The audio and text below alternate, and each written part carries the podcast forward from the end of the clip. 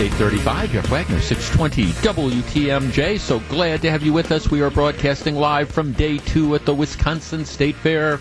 If you're coming out to the fair today, be sure to stop by and say hello. Um, also, my advice would be if you're coming out to the state fair, uh, today, uh, a little bit chilly, and I'm not saying that in an effort to try to discourage people. It's just you want to be prepared. My advice would be, you know, bring a sweatshirt or bring a light jacket. Lots of people um, in long pants, seeing lots of blue jeans, haven't seen the first beer of the morning yet, but uh, that will undoubtedly come. So it's just a little bit cooler but there's uh, absolutely no problem at all. It's going to be, I think, a great day and all sorts of great stuff going on at the fair. We're going to have live broadcasting for WTMJ all day here. I'll be here till noon. Scaffidi and Billstat from noon until 3, making their introductory appearance at the State Fair. John Mercure um, in from 3 until 6 with his program as well. All right, we start off today's show like we start off every show. Three big things, things that I think you need to know about. Story number one report yesterday Special Counsel Robert Mueller has now apparently impaneled a grand jury, and all sorts of chattering, the chattering class is chattering. Um, Robert Mueller is, of course, the special counsel. He has been given broad authority, and this is part of the problem with the special counsel statutes. He has been given broad authority to conduct an investigation into the Trump campaign and whether the Trump campaign had ties with Russia. Now, part of the problem, and we saw this as it played out in the John Doe investigations conducted uh, by the district attorney of Milwaukee County that cost taxpayers of Milwaukee County an enormous amount of money. One of the things that happens when you start, whether it's a John Doe investigation or a grand jury investigation, is there's really no limit to where you can go. So you start poking around and you find something, and maybe it's not directly related to your charge, but that's what happened with the uh, John Doe investigation, which was originally an investigation into whether somebody was stealing money from a veterans uh, event, and then it morphed into this giant investigation of campaign finance irregularities run by a politically motivated district attorney. That, that's always the danger when you have a grand jury investigation and people start poking around and it's like, well, okay, we, we, we can't find something with this, but maybe we can find something else that we can convince 12 people is a crime. So that's always one of the dangers of a grand jury investigation. What does it mean to actually have a grand jury investigation and, and who really runs this. And I've been listening over the course of the last, oh, about 12 hours to a lot of people talking, including people who really don't know what they're talking about. So I'll give you the perspective from somebody who um, actually was a grand jury coordinator when I worked in the U.S. Attorney's Office for a time and has been responsible for running lots and lots of grand jury investigations. A grand jury is is different from a regular jury, what they call a petit jury. A grand jury are people from the community who are brought in for a given length of time to help prosecutors investigate crimes and ultimate potential crimes and ultimately determine whether or not there's probable cause to issue charges. In the federal system, no case goes to trial as a general rule unless a grand jury has returned an indictment. An indictment simply means a grand jury has determined probable cause to believe that a crime has been committed. Then it goes through the trial process. That being said, grand jurors, as a general rule, don't conduct the investigations. I mean, the joke out there is that any a prosecutor could indict a grand a, a could indict a grilled cheese sandwich if the prosecutor wanted. It is the prosecutor that directs the grand jury as a general rule. It is the prosecutor who decides which witnesses get called in front of the grand jury. And so if a, you have a aggressive prosecutor, for example, who wants to see charges issued, it, it's not too hard it's not too hard to present evidence in such a way to convince this grand jury that there are, and I think the, the numbers, I believe, vary a little bit from district to district, but you're probably talking in the neighborhood of you know 18 people or so, maybe a couple more on a grand jury. In any event, the biggest advantage to a grand jury is it gives a prosecutor subpoena power. And so what will happen is, and, and typically, uh, the grand jury isn't generally consulted, other than the fact that the prosecutor will say, we're going to be issuing subpoenas in connection with this case. Um, but subpoena power allows you to obtain records. My guess is is that Robert Mueller right now is in the process of issuing a series of subpoenas For example, for bank records. That would be the thing. If you're investigating, is there a financial crime here? My guess is they would be in the process of sending subpoenas to, you know, various banks that, for example, people with the Trump campaign might have done business with wanting to looking at checking account records, wanting to look at other stuff to determine, you know, is there any financial paper trail? If you have a grand jury subpoena, you can go to a cell phone provider, for example, and you can say, all right, I, I want to see a list of all the calls that were made from this particular cell phone. Um, why would you want to do that? Well, maybe it would give you an indication of if somebody denied if they ever had any contact with somebody else. And you go and you look at their cell phone records and you say, okay, well, on such and such a date, um, there was a call placed from the cell phone which is subscribed to by you to a cell phone subscribed to by this person that you say you never talked to. You know, how do you account for that? I mean, it, it's not direct evidence of a crime or anything, but it would be circumstantial evidence. So my guess is, by impaneling a grand jury, you're going to see the special counsel be sending out a ton of subpoenas all over in an effort to try to, again, determine whether or not there's any paper trail for any sort of, of criminal activity that there's there. The other thing that the grand jury allows you to do is it d- does give you subpoena power. You can bring people into the grand jury and you can question witnesses under oath to get their statements. And obviously, if a witness you know testifies in such a way that it's it gives false evidence well, then you know your basis. You could have a basis perhaps for prosecuting them for perjury. In addition, if a witness comes in and says they don't want to cooperate, let's say they say I'm not going to testify because I want to have I believe that it would implicate me, and I want to assert my Fifth Amendment right against self incrimination. Um, what you could do if you wanted to immunize somebody is based on that assertion. You could then take them in front of a judge. You could have them given immunity, brought back to the grand jury, and compelled to testify. So it's a way of potentially compelling people to testify. It is a way of obtaining records. In and of itself, it doesn't mean that there is evidence of a crime. It is just the starting point in investigation.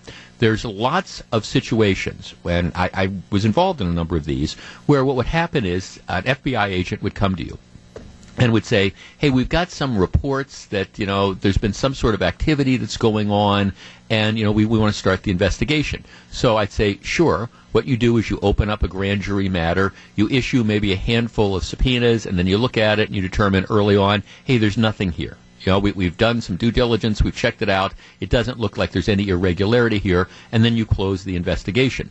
That said, though, while that happens, and while there's no necessary, there's nothing necessarily evil to draw from the fact that there's a grand jury investigation, there is no question that when you have something like this, especially if you have aggressive prosecutors who are looking to be creative when it comes to trying to find crimes, giving them the power to subpoena, the power to obtain records. I always used to say, half jokingly, that if you gave me somebody, if you gave me four years worth of somebody's bank records and four years worth of their phone records, I could find something somewhere that I could convince 12 people was a crime. That's just, that's just how, now, if you're a responsible prosecutor, you don't do anything with that. But when you start poking around into people's financial records and things like that, it always opens all sorts of doors. The Trump administration is absolutely hair on fire about the fact that there is now these reports that there's a grand jury investigation. And by the way, grand jury proceedings are supposed to be secret. Just like in Milwaukee, John Doe proceedings were supposed to be secret. How did that work out? The way people find out about grand juries, though, is because in the federal system, the prosecutors and the grand jurors are not allowed to talk about the proceedings, but witnesses can. So if somebody gets a subpoena saying, "Hey, I um, the, they've subpoenaed you know, records of you know so and so," there's nothing that stops that witness from going public with that. So that's how people find out information. You know, similarly, if a witness gets called in front of the grand jury and that witness decides that they want to go, as soon as they walk out of the grand jury room, go and do an interview with Fox News or CNN or MSNBC or whatever about the questions they were asked, there's nothing that prohibits the witness from doing that. Grand jury secrecy only applies to the prosecutor, to court personnel associated with the grand jury, and to the grand jury itself. All right, 414 799 1620. That is the Accunet Mortgage talk and text line. This is potentially, and I say potentially, a, a big step in the ongoing investigation because of all the reasons I just outlined. Do you think that this is a witch hunt? There is no time limit on how long the investigation can proceed. Grand juries are typically impaneled for about 18 months. But even at the end of that, if you think that their, their work isn't done, you can continue a grand jury, you can impanel a new one. Is this a witch hunt? Or do you think it is a logical step that is going to lead to criminal charges against some people involved in the Trump campaign? 414-799-1620. That's the Accunet Mortgage talk and text line. I'll tell you where I come down on this and we'll discuss. But big news is grand jury proceedings, witch hunt, or just perhaps another nail in, figuratively speaking, the coffin of the presidency of President Trump. Where is this going to go? We discuss next. If you're on the line, please hold on. It's 845. This is Jeff Wagner. We're broadcasting live from the Wisconsin State Fair.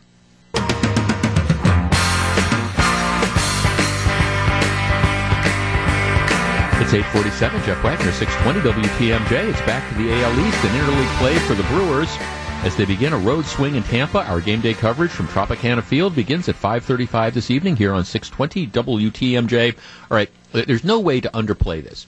There, this is a dramatic escalation of the investigation into Donald Trump, presumably, or the Trump campaign. Initially, there was a grand jury in Northern Virginia that was looking at whether or not Michael Flynn, the former security director, whether or not he had committed perjury in connection with his earlier statements about whether he had contact with the Russians. By impaneling a grand jury in Washington, D.C., that says that the special prosecutor, special counsel, it's the same as special prosecutor, the special counsel, Robert Mueller, has, is in the process of broadly expanding the investigation. Um, don't be surprised if it starts looking at finances of Donald Trump or his associates. Um, it's a dramatic step. Is it a witch hunt? Let's start with Brian in Kenosha. Brian, good morning. Hello, good morning. It's obviously a witch hunt. This is all designed to hide the embarrassment of Hillary losing the campaign, uh, and this is all this was designed by the Clintons. Uh, there is no collusion here. If anything, Trump wants friendship and trading with Russia. He doesn't want, the Democrats are keep beating the war drums with Russia. I mean, to cover an embarrassment, and this is really getting us in trouble. I mean, we're we're losing a relationship with Trump. I mean, with Russia, mm-hmm. just because Hillary lost, and you know, Trump doesn't want to be. He wants a deal with Russia. He wants us to trade, friends. Everybody so this is obviously a witch hunt, and they're gonna. This is an investigation that just keeps coming up with nothing. Well, it, it is interesting. Now, thanks for the call. I mean, now I don't know this is sponsored by the, the Clintons. What you have is you have a very, but you do have a very, very aggressive prosecutor who has potentially a very large and broad charge. And like I say, once you start poking uh, around, all right, I'm going to pull all the bank records. I want to look at every check um, written into all these various accounts controlled by you know President Trump um, or controlled by his corporations. So I want to look at all the financial records and I want to see, you know, money going out, money coming in. And then, I mean, that, that's, again, that's how this John Doe spiraled so very, very, very out of control because, oh, now we found something else here. We want to do this. That's what the fear of this is, that it's not going to be this narrow sort of investigation. Clearly, Robert Mueller, he's bringing in former federal prosecutors who specialize in bribery and things like that. I mean, they've hired a ton of lawyers who are going to be doing this. At the same time, I do think that before you start going down this route, you really you really have to have a good faith basis for believing that there have been crimes that have been committed. And at least thus far, there doesn't appear to be any sort of public evidence suggesting that. My sense is you have a federal prosecutor who right now has decided, I am going to just start poking around. I'm going to start looking under every every bed to see if I can uncover something. 414 799 1620. Charlotte, Northern Illinois. Charlotte, good morning. Hi, good morning. Jeff, um, you, you brought up something that I was going to ask. Where is the crime they're looking for? A witch hunt. And by the way, what is a perjury trap? Scooter Libby went to prison.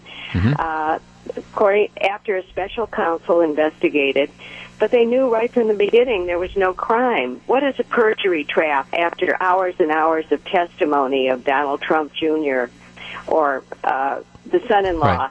Kushner. What could happen here? Well, no, th- and thanks for the call, Charlotte. I mean, what you're talking about with a perjury trap is where you you bring somebody into the grand jury, you put them under oath, and then you see, unlike here, here's what's different about a grand jury proceeding: there is no right to have an attorney present in the grand jury proceeding. So you go into the grand jury, you don't have a lawyer. You don't know in advance necessarily where the prosecutor is going, and you have to answer a series of questions. The perjury trap idea is where, okay, you answer questions for two or three hours, and you give an answer or two which is, is incorrect. Um, and then you now just giving an incorrect answer doesn't automatically mean that it is perjury. You know, there has to be an intention to mislead. But if you give an incorrect answer or something that subsequently turns out to be not true, you always expose yourself potentially to that because then you're going to be arguing: Did were you just wrong, or did you intend to lie about something? So it, it's very very dangerous. That's why so many people will, will just not testify in front of a grand jury. They'll assert their Fifth Amendment rights, and even then, you assert your Fifth Amendment rights, you get immunity. You then have to answer questions, but that doesn't protect you if you do something which is called lying. I just this it is the underlying thing. And look, I, I think you need to be aggressive in trying to root out crimes, but this is the problem with special prosecutors. Like I say, we saw this. We saw this in Wisconsin with this John Doe investigation that was completely and totally out of control by John Chisholm and some of his minions. It started special investigation, special prosecutor for a very narrow purpose. Then you had a politically motivated district attorney who just completely and totally went off on this enterprise of his own, in trying, including trying to invent legal theories that did not exist. Let's talk to Ted in Milwaukee. Ted, you're on 620 WTMJ. Good morning. Hello. Hi, Ted. Good morning. I better turn the sound down on the radio. Okay. Well, what happens is you hear yourself seven seconds later, and it confuses you and me. So, good morning. Good morning. Uh, I wanted to say again, I'm sorry about the loss of your wife. Well, Thank you. Thank you. Um, yes, uh, my wife and I were at the scouting thing. Had seen you then. At that time, Oh. didn't know how serious Oh. it was. Thank you. This is when my grandson became an eagle. Uh, but yes, I agree with the caller before entirely. I, I think this is a witch hunt, and I think Hillary Clinton's behind it. There's no vengeance more than that from a woman who is feels that she was not handled right, and that's the situation. Well, I mean, Ted, thanks, thanks for the call. I appreciate it, and congratulations to your grandson for winning an Eagle Scout award. I mean, I don't, I actually, I, I don't think this is a Clinton thing. I think this is what happens when you have aggressive prosecutors who decide that they want to try to, uh, uh, again, turn over every rock, look under every bed, and trying to determine whether or not they can find something that they can convince 12 people is a crime. And, and that's, at, you know, I will tell you this. For most people, you might think you live the cleanest life possible. Well, all right, if you have an army of federal prosecutors poking around in every financial transaction that you make, hey, you know, did you did you report every time you ordered something over the internet, did you report the sales tax that you were supposed to report on it? Well, no, it doesn't look like that because we can't find, you know, some of those payments. We're going to go back and look at how much money you paid to Amazon. Oh, and it looks like you didn't send the sales tax into the state. Boom, we're going to go after you and we're going to find you for a crime. I'm just saying that you can be very aggressive in that fact. It appears that this is a dramatic escalation. Is it going to lead to anything? I don't know. Not making any predictions there, but I will tell you if if this is the, the clock. If it, we had been like like at five minutes to noon or five minutes to midnight when we're talking about Trump and the investigations, we're now at three minutes to midnight. There's no other way to look at it other than that. All right, big thing number two is coming up. The Foxconn payroll could exceed $800 million, and yet there are still some people who want to throw cold water on it. We'll continue the discussion. That's big thing number two, and it's coming up. It's 856. This is Jeff Wagner. We're broadcasting live from the Wisconsin State Fair. It's 908. This is Jeff Wagner. We're broadcasting live from the Wisconsin State Fair. If you are coming out to the fair today, my advice is um, bring, bring a light jacket, bring a sweatshirt. It's um, it's chilly. It's, it really is kind of like a late fall day out here. I can remember, I was trying to think, with the exception of one year when we didn't broadcast from here, um, we, we've been out here every year. Matter of fact, when I started at WTMJ filling in for Charlie Sykes, my first job was out here at the State Fair. So I, I think this is, with the exception of that one year when we weren't here um, live, this is, I think it's my 20th season broadcasting from the fair, and I absolutely love it. And I, my, my big recollection of the fair is how many days I've been out here when it's been really, really hot and, and just kind of sweltering. That is not today. So if you're coming out at the fair, um, my advice would be again a sweatshirt or a light jacket or something like that. Um, but be prepared to enjoy yourself. It's going to be an absolutely great day at the fair. I love the opportunity of meeting people, but I, I want to, before we get into big thing number two, share a story from yesterday. It's just, I've been sort of chuckling about it in the case of like sort of people say the darndest things. Now, I go out during the breaks and I like to talk to people, and um, typically what happens is at the end of an hour or the end of the show, a lot of people will kind of like gather by the, the, the door that we go in and out of, and they just want to stop and say hi. And I just think that's the greatest thing in the world.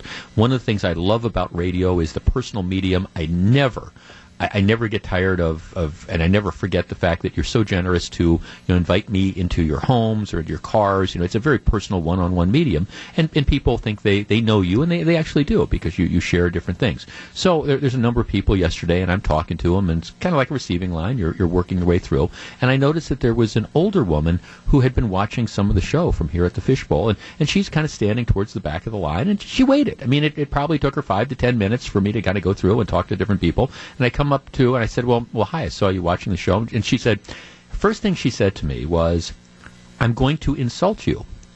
Now, I have met over the course of my lifetime tens of thousands of people, perhaps more. And I have never started off a conversation with, I'm going to insult you. Now, inevitably, maybe in that course of the conversation, I did insult somebody, but I've never started off by saying, I'm going to insult you. But she says, I'm going to insult you. So I guess fair warning. And I said, yeah.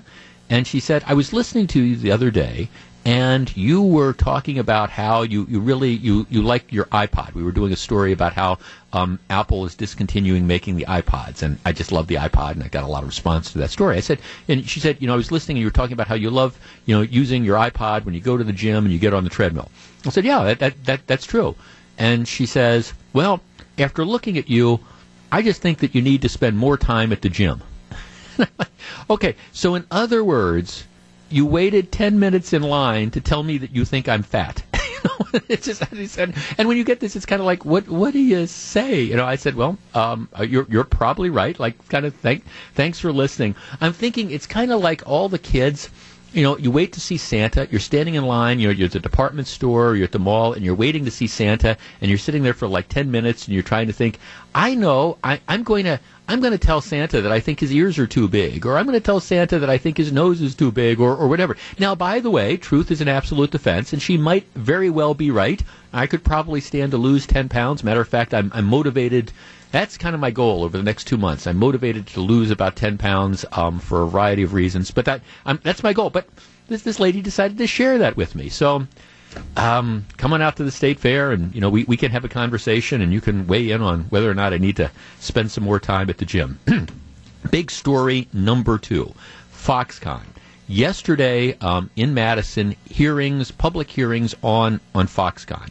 And I, I, think this is completely and totally appropriate. This is a, a, very, very big deal. The estimates are that if everything goes as expected, there could be a taxpayer outlay of up to three B as in billion dollars for th- this this business. Now that's that's not saying that it's going to be three billion dollars. It's saying that it could be up to three billion dollars um, in a taxpayer outlay, subsidies, things like that, um, if Foxconn delivers on all its promises. The way the deal is structured, it's okay, if Foxconn brings 3,000 jobs, they get X amount of money. If Foxconn brings 13,000 jobs, they get more money. So it, it's structured with some taxpayer protection in it.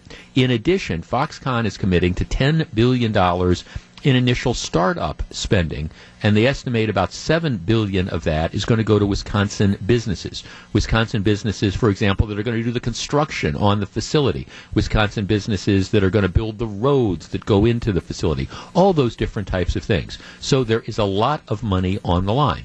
But there are, of course, you know, questions. We we had during our news, we've been playing a question from uh, the sort of financially challenged lawmaker Christine Sinicki, who shouldn't be, if you look at her background, shouldn't be asking anybody questions about, you know, whether budgetary things work or not.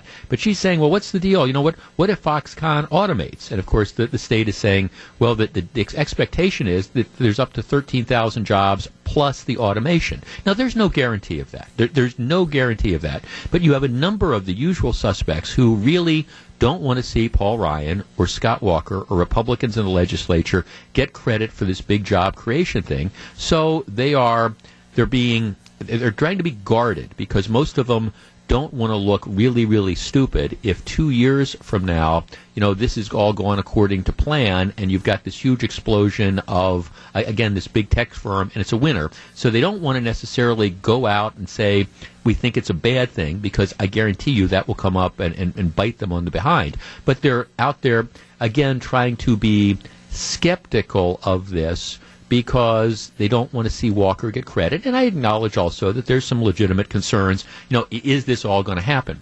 In any event, as part of the hearings yesterday, um, one of the things that they were saying is addition, in addition to the 10 B as in billion dollars that Foxconn is planning to spend to build the factory itself, um, they estimate that the Foxconn payroll will be up to $800 million a year. That's what the head of the Department Administration, uh, Secretary Scott Neitzel, is saying.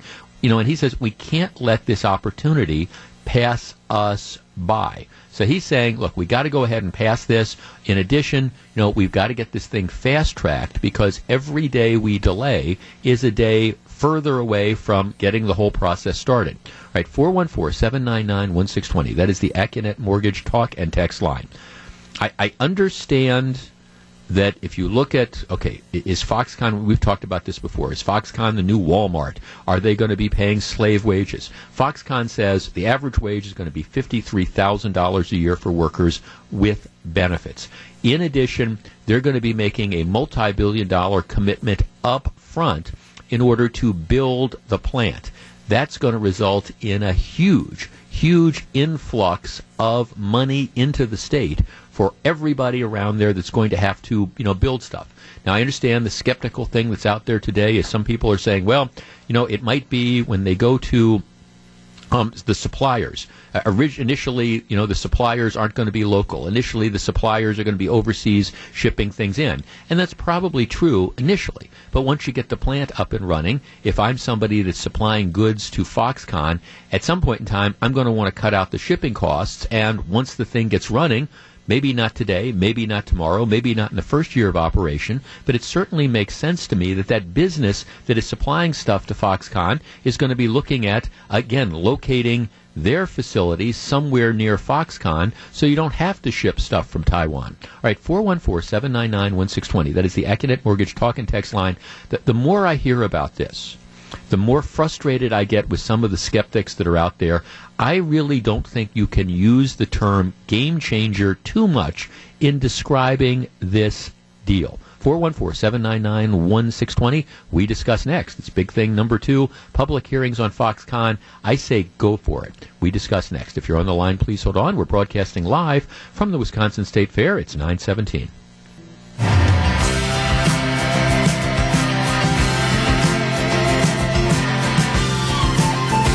It's 919, Jeff Wagner, 620 WTMJ. All right, the Foxconn process is fast tracked. The hope is that all the approvals will be done by the end of next month. That is the end of September. So you can get the process of actually, I mean, they hope to break ground within a year and they hope to have the at least first stages of this facility operating in three years. I think that's the, the plan. So there's public hearings going on right now. Some people are being skeptical about it, but you know one of the things they were saying yesterday is they anticipate that the payroll, when fully up to speed, will be up to eight hundred million dollars a year. Okay, so let's let's say that that's too rosy. Let's say that the payroll is going to be $500 million a year. I mean, just, just think of that, what that will mean for the people that are working at the facility, the people who are going to be paying state taxes on the income that they uh, earn. The people that are going to be going out and spending that money, you know, in the community at grocery stores and at events like the state fair or, or whatever. I mean, you want to talk about a shot in the arm economically to you know an area that candidly I think can use it to an extent. No, that would be this. And some of these politicians that are throwing cold water on. I mean, if if I'm Gwen Moore, for example, who represents one of the parts of the state of Wisconsin and one of the parts of the country where you have a huge unemployment problem. The new unemployment numbers are out, and unemployment is nationwide is like at a record low. Not in Gwen Moore's district. Know, rather than saying, "Well, I don't know whether this is going to work." Same thing true for Mark Pocan, you know, who's who is the congressman out of Madison, who you know purportedly is supposed to care about poor people and things like that. What I would be doing is instead of trying to pour cold water on the Foxconn deal, I would be trying to do everything I possibly could do to figure out a way to make sure that the unemployed people, for example, you know, living oh in Milwaukee, who need jobs, that you can figure out a way to get them some degree of training so that they might be able to apply for and get jobs at Foxconn. 414-799-1620. Let's talk to um, Matt in Neenah. Matt, you're on 620 WTMJ. Good morning. Morning. So I think it's important to for the uh, disseminators of information to be forthcoming and to clearly define for people what is a tax deferment uh, and, and what is, you know, something that would be like a grant, et cetera. And so I think that's where things get muddied up. Uh, that's one point. I would ask, though, that when considering this, and I'm all for it, that nothing can harm the property owners in the direct vicinity. Because in, I have an insurance company just posted record profits building a new multi-million dollar facility almost in my backyard right now. Mm-hmm. And they were given a tremendous amount of money to do it. And while I'm, I, I appreciate jobs and everything, it's going to raise my property value according to my, my municipality. And now, so I, I'm giving tax dollars to put forth towards a company who's just posted wildly incredible profits. Yeah, and well, now but, my but property taxes will go up, and I don't think that's fair. I think I'm being double dipped in my instance, and I would just ask that people be a little cautious and wary with regards to protecting the local property owners. Uh, that their right. property value rates don't go up and they're not heavily taxed on their property tax mill rate.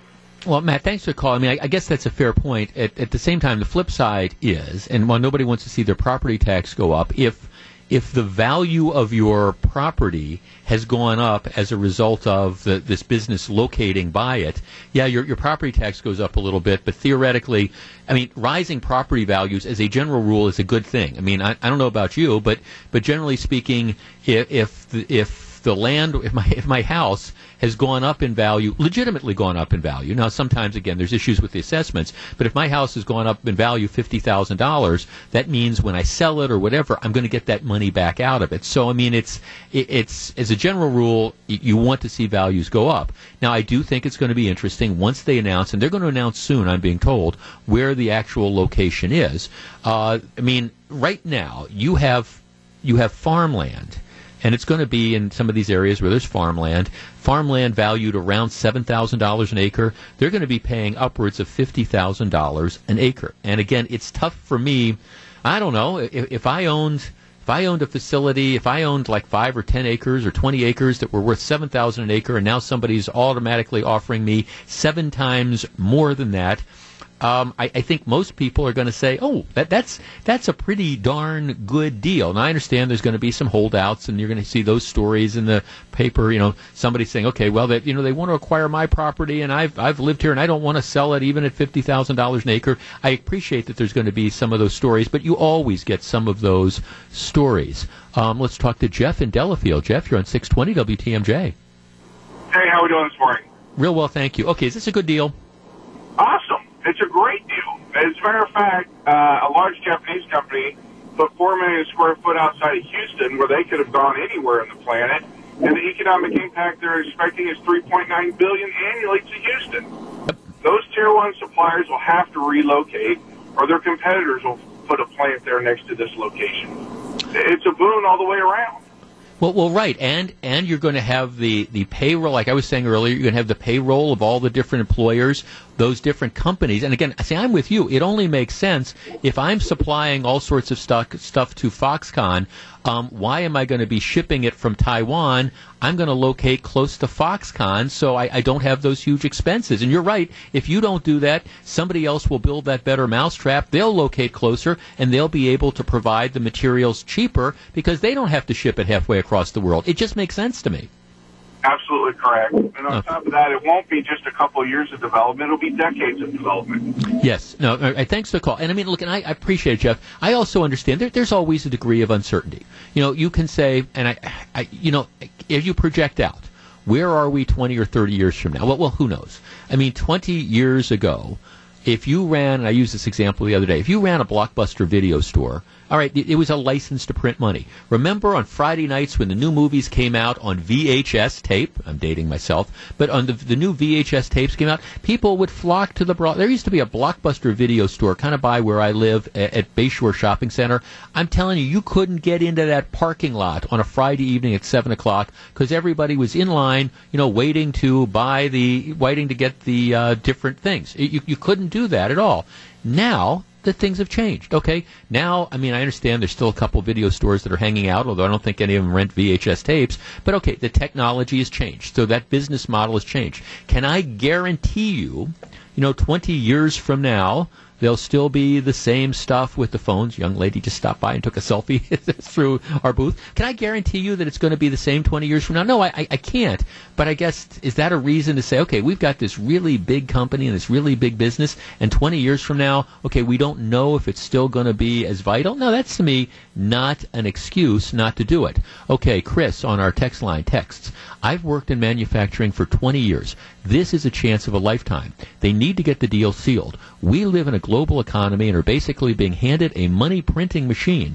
Those who are opposed are only doing so because of Walker. If a Democrat was in power, this would be touted as a huge victory. I do I do think there's something to that. For the Gwen Moores and the Mark Pocans and the backbenchers in the state legislator legislature who are saying, "Well, we need to go slowly. This is this is tough." If this was Jim Doyle announcing this 10 years ago, all right, the the same people would be at all the press conferences, they would be jumping up and down. Credit to Tom Barrett credit to Tom Barrett, he recognizes what this could be for the city of Milwaukee, even though it's not going to be directly located in the city of Milwaukee. And, and he's out there saying, hey, th- this is great. He recognizes the potential of this. And seriously, if we're going to, I'm in favor of the downtown arena. But but really, I think you, you can ultimately argue whether or not that two hundred fifty million dollars in taxpayer money that we are contributing to build the downtown arena is that going to have any major economic spin-off or not. Maybe it will. Hope it will. But it, I think at the end of the day, it's probably going to be negligible. Although I support it. I think it's important to have uh, the NBA team in Milwaukee. There is no question at all that this Foxconn development, while admittedly a lot more than 250 million, but it's going to have a lot more of a dramatic impact on Wisconsin in general and southeastern Wisconsin in particular. Just do it. It's 928. This is Jeff Wagner. We're broadcasting live from the Wisconsin State Fair.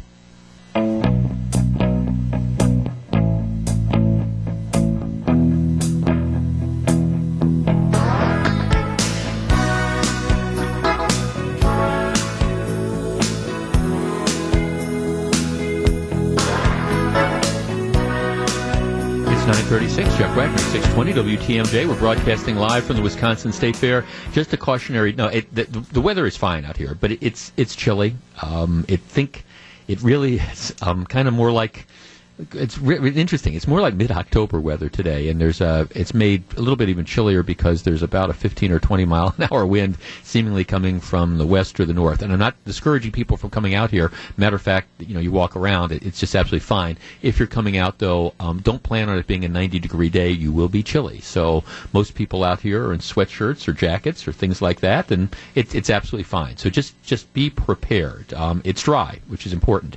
Um, how close is Foxconn to naming a location? Location? Could it be somewhere else outside of Racine or Kenosha County? John Mercure shares some new information at 420 during Wisconsin's Afternoon News. That's live from the State Fair, sponsored by one of my favorite places, Grebe's Bakery. All right, big story number three. Now, we started off the program talking about the news that there had been a grand jury in, in, now impaneled to investigate the Trump campaign and ties to the Russians and whatever else they might want to look at. Here's another story that represents the flip side. Yesterday morning, the Washington Post uh, broke, quote unquote, broke a story. They released transcripts of telephone conversations that President Trump had with um, the president of Mexico and the prime minister of Australia.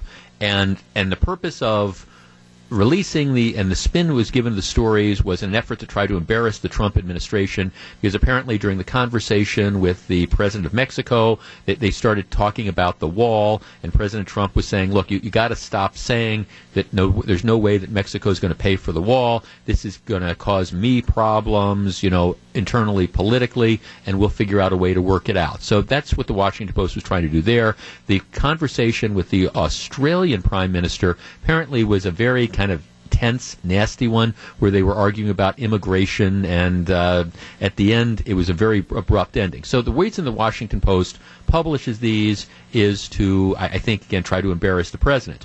The reason these conversations were leaked to the Washington Post was clearly in an effort to try to embarrass the president.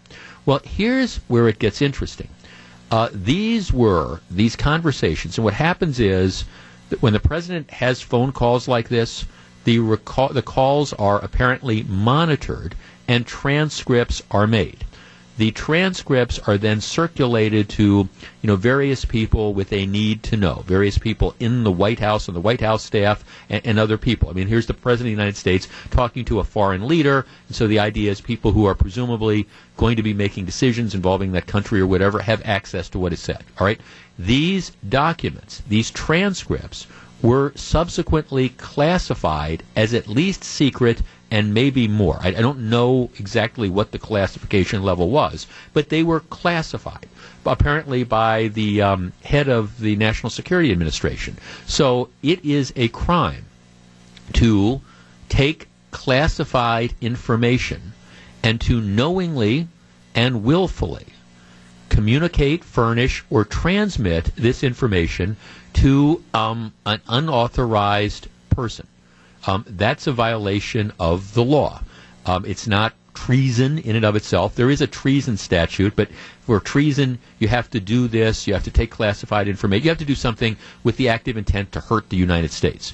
There, there's a simpler statute which simply says if you got access to classified information and you knowingly and willfully disseminate this.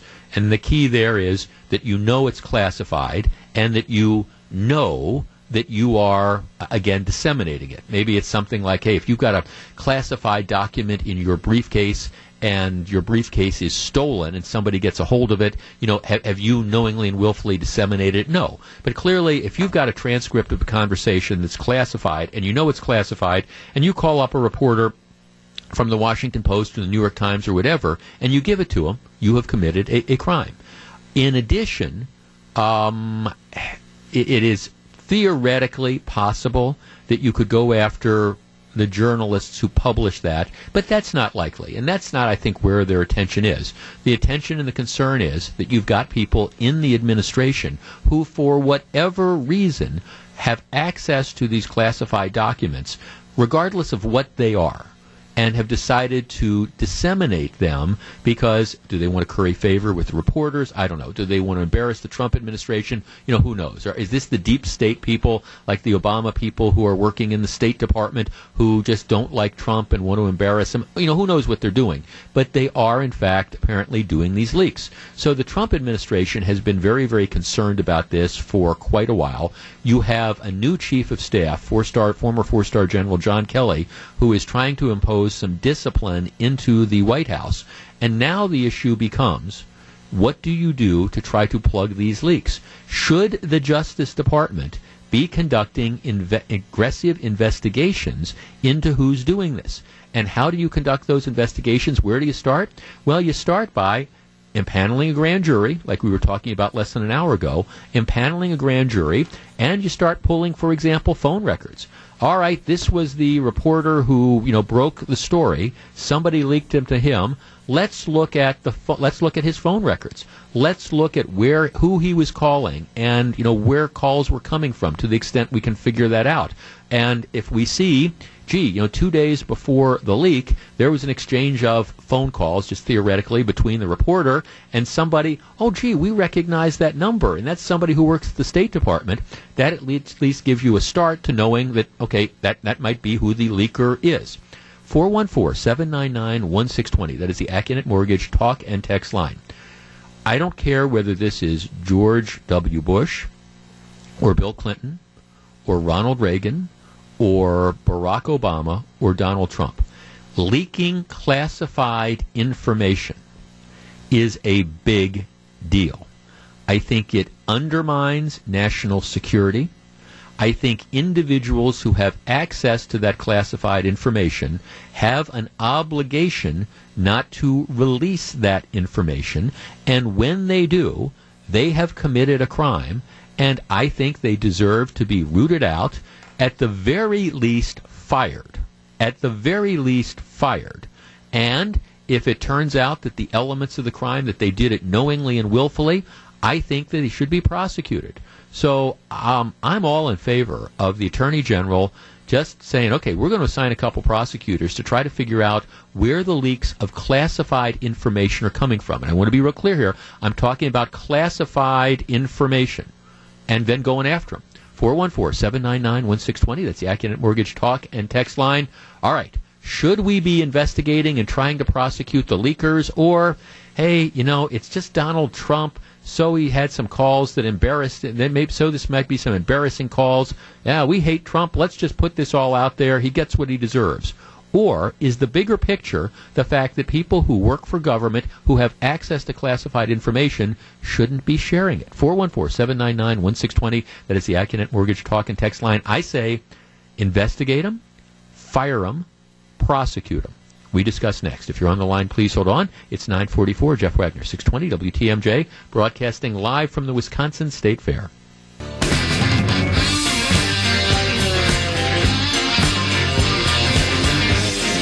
It's 947. Jeff Wagner, 620 WTMJ. How does a company's mission affect the way they attract and keep top talent? Rick Rich Meeusen, the CEO of Badger Meter, who is a great guy, gives his philosophy on this when he joins the folks at Milwaukee in the latest edition of the Intersection of People and Place podcast. It's up now online at WTMJ.com and on the WTMJ mobile app. When you're at that page, be sure to check out all the different podcasts. They download, we podcast my entire program, and I know lots of people download that, so please check it out. Um, huh. The story is that after the Washington Post runs this story on apparently somebody with access to the information, somebody with access to the transcripts of these phone conversations that President Trump had with the President of Mexico and with the Australian Prime Minister, had access to the transcripts and decided to give them to the Washington Post inf- this information was classified. So this isn't just like, hey, there was somebody that was sitting in a meeting and heard some stuff and decides that they want to run to the reporters. This is somebody who had access to classified information. If it turns out that they knew it was classified, and let's be honest, they obviously had to, and they made the decision to leak it anyways, that is a federal crime. At the very least, they should be fired.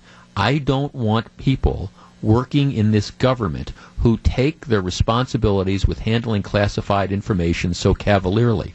I don't want people making the decision, gee, um, I, I, I know that this is classified, but you know what? I, I don't think there's really anything in it other than the fact that it makes Trump look arguably bad or like a bully or whatever, so I'm going to make the decision to disseminate that.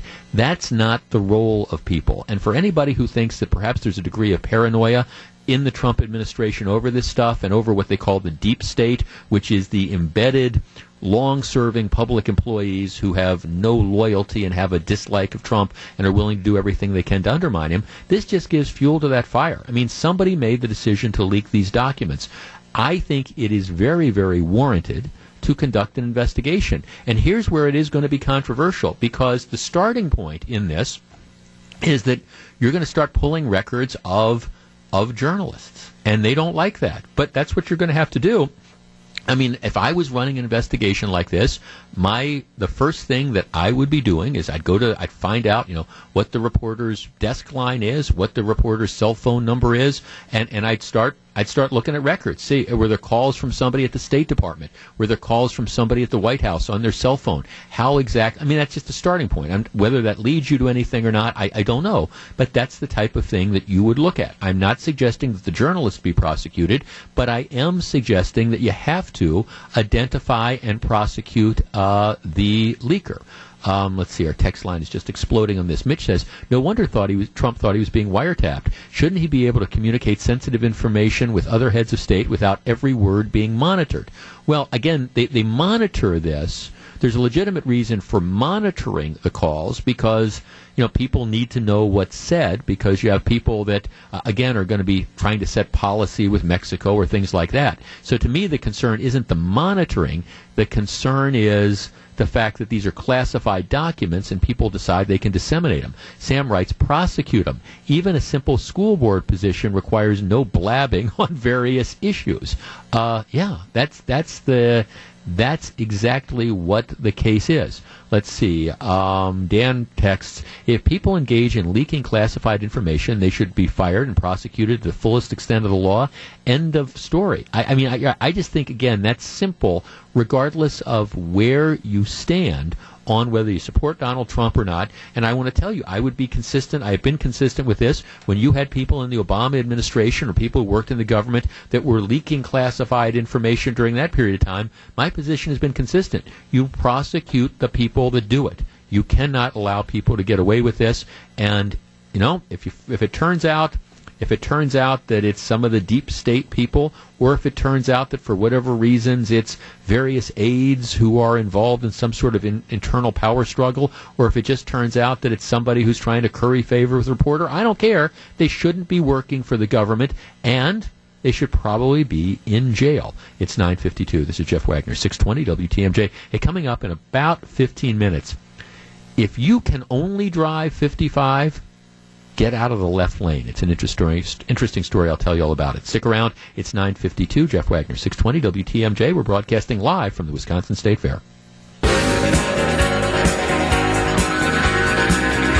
It's 9:54. Jeff Wagner, 620 WTMJ. We are at the Wisconsin State Fair. The Sikh temple shooting in Oak Creek occurred five years ago this weekend, and yet today there is still one man fighting for his life after the injuries he sustained that Saturday.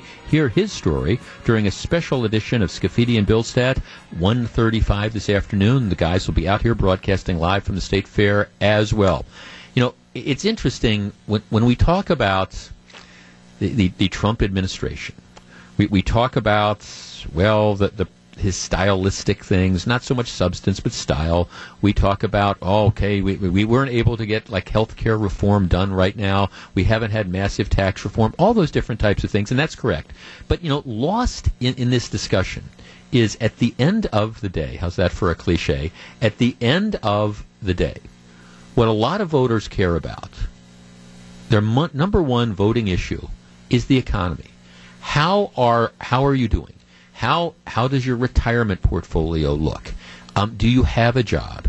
Do you feel secure in your job? I mean, because that's that's where it all starts.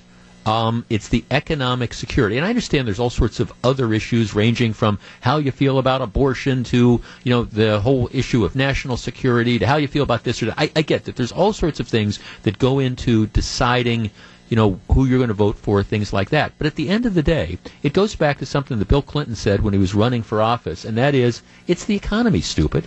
You know, if, if, if you if you feel good about if you've got money in the bank and you feel secure in your job, well, okay, chances are that you're going to be happier with the way things are going.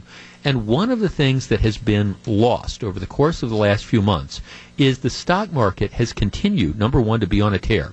Stock market is up 11% so far this year. The Dow Jones Industrial um, hit over 22,000 yesterday, closed over 22,000. And again, I mean, a zero number is just a zero number, but still, it's psychologically significant. This has been an incredible bull run in the stock market that goes on and on. And today, you get job numbers which are really, really incredible. U.S. payrolls surged for the second straight month in July. Employers added about 209,000 jobs, and almost all of those jobs were in the private sector. Almost all of those jobs were in the private sector. So that that says that even though you have we are approaching historically low periods of unemployment. I mean, unemployment rate fell from 4.4% to 4.3%. And, and you're starting to get to historically low points. There is always what I call structural unemployment. Structural unemployment is there's always going to be some people that are between jobs. It's like, all right, I'm I, I've left, uh, I, I've taken off. Um, uh, I've got time between one job and another, so I, am not working. There's always going to be one or two percent that's going to be that structural unemployment, but you've got unemployment that is now down to 4.3 percent. And despite the fact that you, you have a tight labor market, you, you have jobs that are surging. The experts, quote unquote, thought that they were going to be looking at about 180,000 180,000 jobs. It, it's come in at 209,000 in July average wages rose just a little bit, um, but still, even though it's a tight labor market, you have more and more people going to work. You have more and more people with opportunities to work, and you have more and more people who have invested. And again, I understand some people hear the stock market, oh, that's just for the big guys. Well, okay, if you've got any money at all in a 401k plan or something like that, no, that's you too. You are a big guy in that regard. So with, with, despite all the angst and we talk about the Russia, Russia, Russia investigation or this or that or the other thing, the truth of the matter is, at the end of the day, it's the economy, stupid, and you cannot. I don't think anybody can reasonably argue that big picture, macro picture, the economy is going great guns. All right, when we come back, if you can only drive 55, you better get out of the left lane. I'll tell you all about it. It's 9:58. This is Jeff Wagner, 620 WTMJ. It's 10.07. This is Jeff Wagner. So glad to have you with us as we broadcast live from the Wisconsin State Fair. A little bit chilly outside today, but a very, very attractive crowd, including a couple of our young listeners, all right, who are all set. I love the sweatshirt.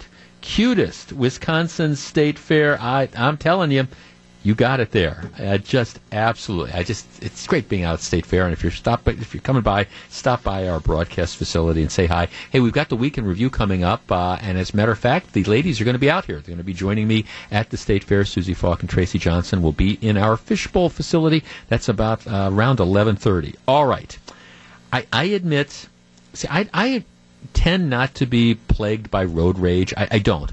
I, I, one of the things, and I talk about this a lot, is as you drive, particularly in the city of Milwaukee, but also in other places, I, I am I am always appalled by the amount of reckless driving, and we've talked about that a lot. The the people that blow through red lights, the people that drive 90 miles an hour in the right lane, the people that just um, I, I don't I don't even see. I don't think it's conscious discourtesy. I just think that they just don't don't care, and I, I from a safety perspective, I talk about that. So this doesn't relate to that, but I admit it is one of my big pet peeves when it comes to driving.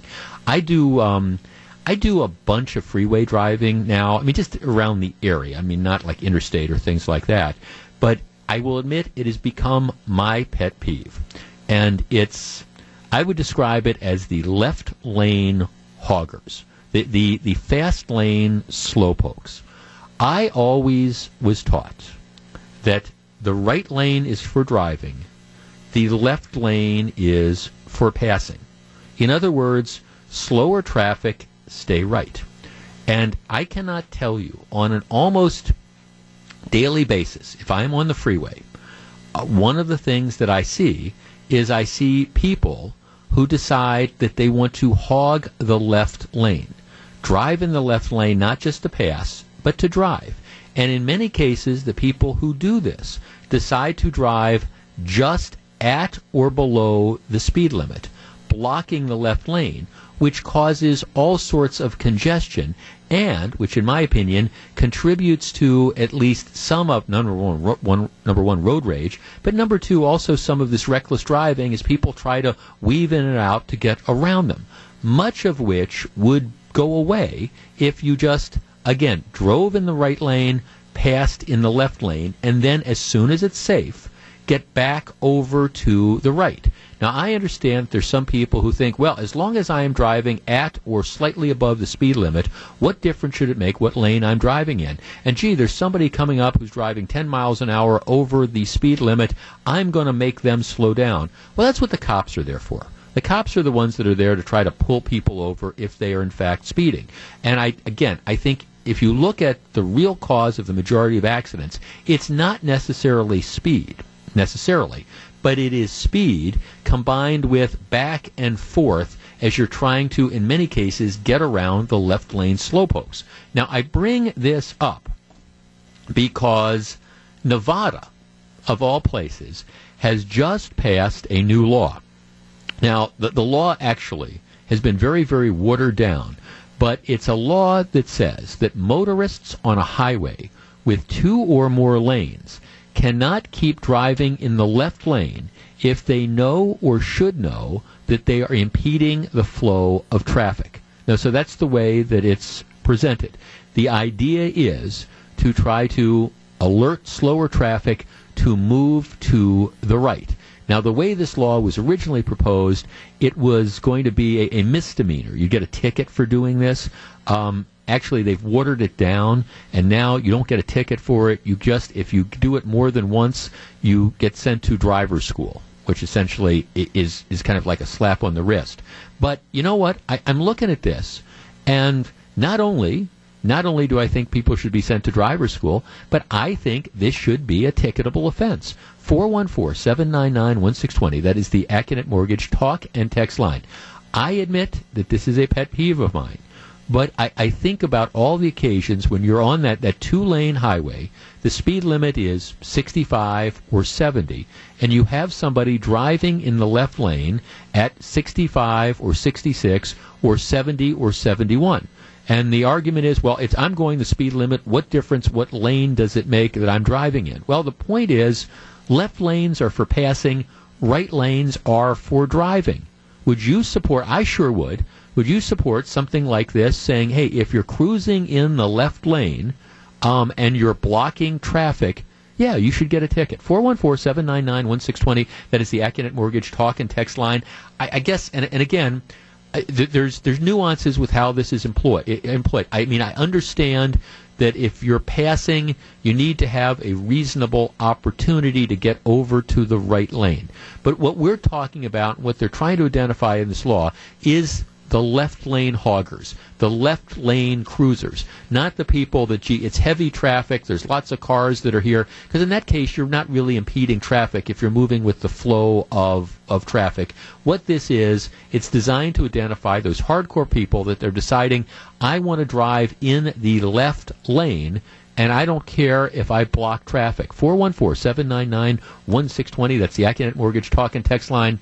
Let's start with Bob in Milwaukee. Bob, you're on 620 WTMJ. Good morning. Hi, how are you? I, I, I am well. Would you support a law like this? Absolutely.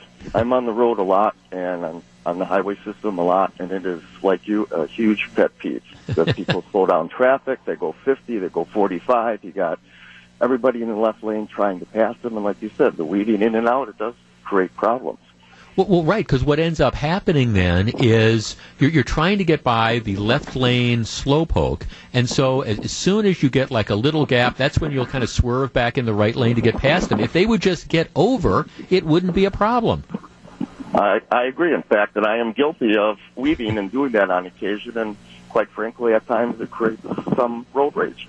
Right. No, exactly. No, thanks for the call. See that? I mean, that's it. And again, it's what's so frustrating is a lot of the some of the left lane hoggers will tell you, well, you know, what should, I mean, as long as I'm driving, if the speed limit's 55, if I'm going 55, I should have the right to drive in either one of those lanes. No, No, no. If you're going 55, get over, get out of the way, and don't worry if the car behind you is going 65.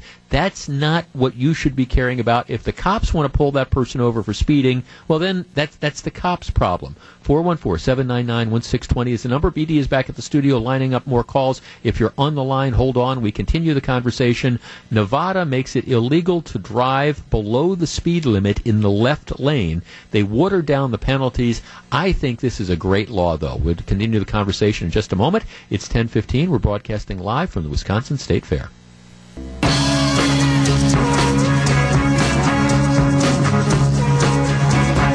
It's 1018. We're broadcasting live from the Wisconsin State Fair. This is Jeff Wagner. What was it like to be in the middle of the chaos in 2012 while trying to keep a city calm? John Mercure has the story live from inside, has the story from inside Oak Creek at 320 today during Wisconsin's afternoon news. He's going to be out here broadcasting live from the Wisconsin State Fair. Let's talk to John and Dousman. John, good morning. Hi, John. I, I kind of disagree with you in some respect. I'm, you know, I know it is a, a pain and stuff when you're following someone down the road uh, and they're going really slow in the left lane. However, aren't you en- encouraging or sanctioning procated speed for persons going 70 miles an hour in a 70 mile an hour speed limit or a little over? You, he's supposed to move over for someone who's breaking the law.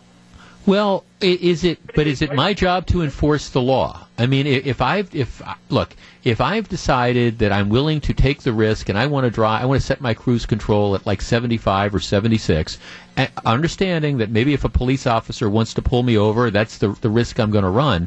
Um, is it the job of the guy in front of me in the left lane saying, I want to stop people from speeding, so I'm going to drive 69? I mean, is, is that really their role?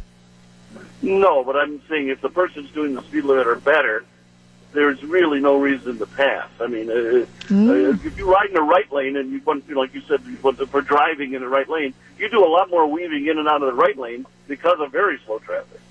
Well, I guess I see. I, I mean, thanks for the call. I guess this is where I disagree with you.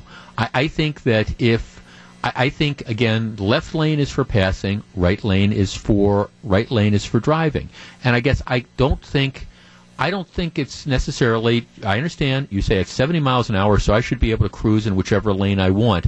I, all I can say is I think just as a, as a matter of practice, there's lots of people that moderately exceed the speed limit, and you take your risk that you could get pulled over by the police. But here, here's what happens: the vast majority of people, they're going to be the ones that are weaving around. I just don't think it's an individual driver's responsibility to decide I'm going to try to slow up traffic. I'm going to drive 69 or 70 in the 70 mile an hour zone and if I back up traffic, well, I'm I'm doing God's work because I'm going to try to force everybody to stay at the speed limit. Let the police do that. Get over. And candidly, I don't think there's any reason to drive in the left lane uh, to hog the left lane unless you're trying to be a jerk. And there's just no way I can, I can say it otherwise. Unless now, look, and I understand sometimes there's issues that you, you you have trouble getting over. Sometimes maybe the road is really crummy in the right lane, and so you know you're, you don't want to bump along. And I, and I understand there might always be exceptions to this, but as a general rule, if you want to drive at or below the speed limit, just get in the left lane, get in the right lane, let other people pass. 414-799-1620. Dan in Port Washington. Dan, you're on 620 WTMJ. Good morning. Good morning, Jeff. How are you? I'm well, thank you. What do you think about these left lane slowpokes? Uh, well, I'm behind one now. Uh, so I have a few comments, a few comments before you cut me off. I agree with the law, but unlike the other callers, I'd like to suggest three things. One, can we get uh, a sign up so that we could send to a legislator to change our law. Nobody suggested that. Right. If you would like to start that, I think that would be good.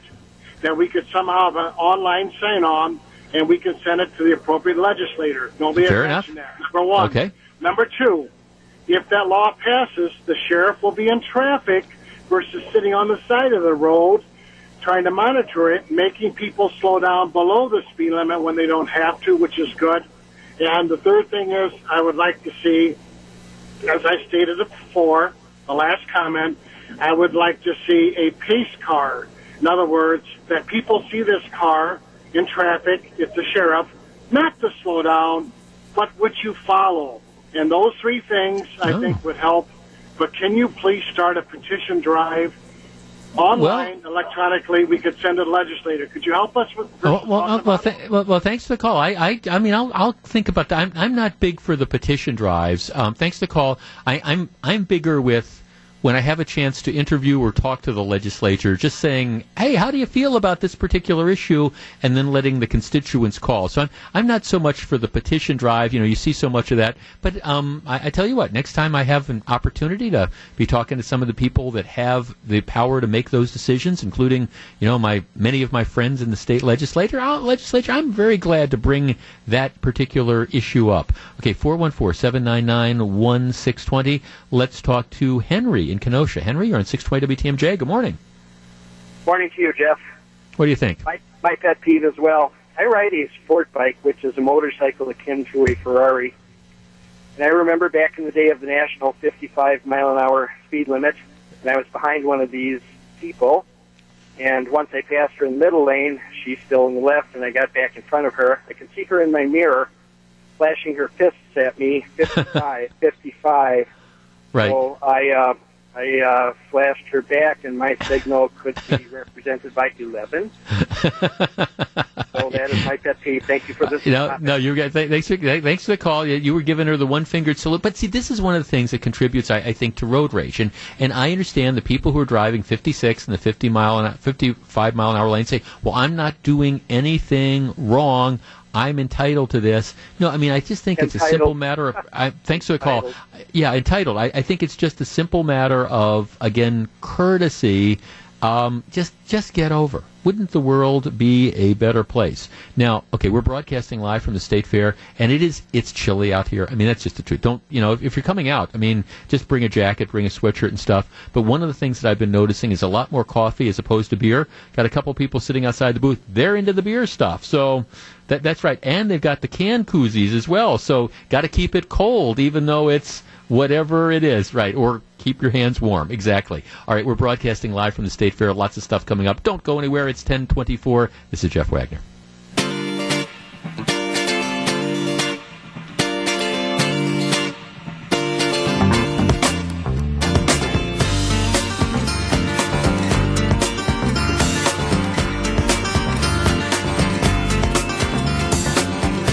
It's 1026. Jeff Wagner, 620 WTMJ. Coming up in just a couple minutes. Should you be willing to move to where the jobs are? It's a really interesting concept, and we're going to be talking about that.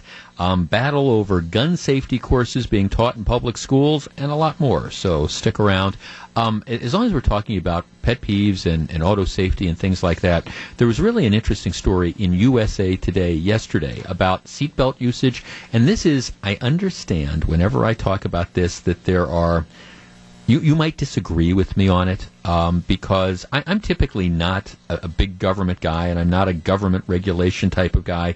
That being said, I have always supported seatbelt laws because you know, just candidly, it's a simple thing that saves lives. And I know that there's somebody out there somewhere who's got the story saying, hey, I know somebody who knew somebody who dated someone who had a cousin that was involved in an automobile collision and um, they'd be dead if they were wearing a seatbelt, but because they weren't wearing the seatbelt, they survived. And, and I understand anecdotally those are those stories that are out there. But the reality is, automobiles are safer now than ever. But the reason that they are safer is because you have all these different safety things that all work together. And it all starts with the seatbelt. If you're not wearing your seatbelt, you become essentially a human missile in the, the car. Um, we're, we're, coming up on the 20th anniversary of Princess Diana's death. Right, she's in the back seat of the car. She's not buckled in. You know, if she had been wearing a seatbelt, with a shoulder harness, she would have had a bruised chest. Instead, she becomes a missile in the car. She ends up being dead. You know, and that's and I guess that's that's just the thing to me. And and when I first started driving, a long time ago, I acknowledge I, I was one ah who needs to wear a seatbelt? It's confining. And then after I, I think it was like the first vehicular homicide case I investigated um, when I went to work for the U.S. Attorney's Office, a case off the Menominee Indian Reservation, and I saw the picture. It just convinced me. Okay, all right, you know, time to you know, time to wear seat seat seat belts. And so I, I, that's why I've always believed in this. And if you need a law to try to encourage people to do the right thing to make it safer, I, have always been in favor of that. Because the reality is, uh, again, if you're not wearing the seat belt, you take away all the auto safety things. Plus, if you look at why most people die, it's because they're ejected from the car. And you're not going to be ejected from the car if you're wearing a seatbelt. Well, interesting story. Even though seatbelt usage is up in general, what they're finding is there's still an alarming number of people, not the drivers necessarily, but the backseat passengers who make the decision that they're not going to drive the vehicle. Now, under Wisconsin law, I mean, all passengers, and we're not just talking about kids. Obviously, kids have to be in those child restraint seats, but um, the, under the law, Wisconsin residents um, in the rear seat, you know, have to be belted in a- as well, and it's the driver's obligation to make sure that that happens. And yet, if you look at this study, what they are finding is that um, vast majorities, or a large number of people, an alarmingly large number of people, simply if they're sitting in the back seat of the car, or you're in an Uber vehicle, or you're in a taxi, people choose not to buckle themselves in unlike if they are in fact the driver. And what they're finding is that um, you know, hey, even you know, even in crashes 35 miles an hour or so, you know, you become this human missile if you're sitting in the back seat not wearing the seatbelt. So. Uh, again, the cautionary tale is the law in Wisconsin says you're supposed to do it. The law in Wisconsin says that the drivers are supposed to encourage you or make you do it. It's just good, sound policy. So don't again, I'm, I'm, preaching a little bit. If you're driving slow, get out of the left lane. And if you're in a car sitting in the back seat, for goodness sakes, buckle up. I want you around listening to this program for years to come.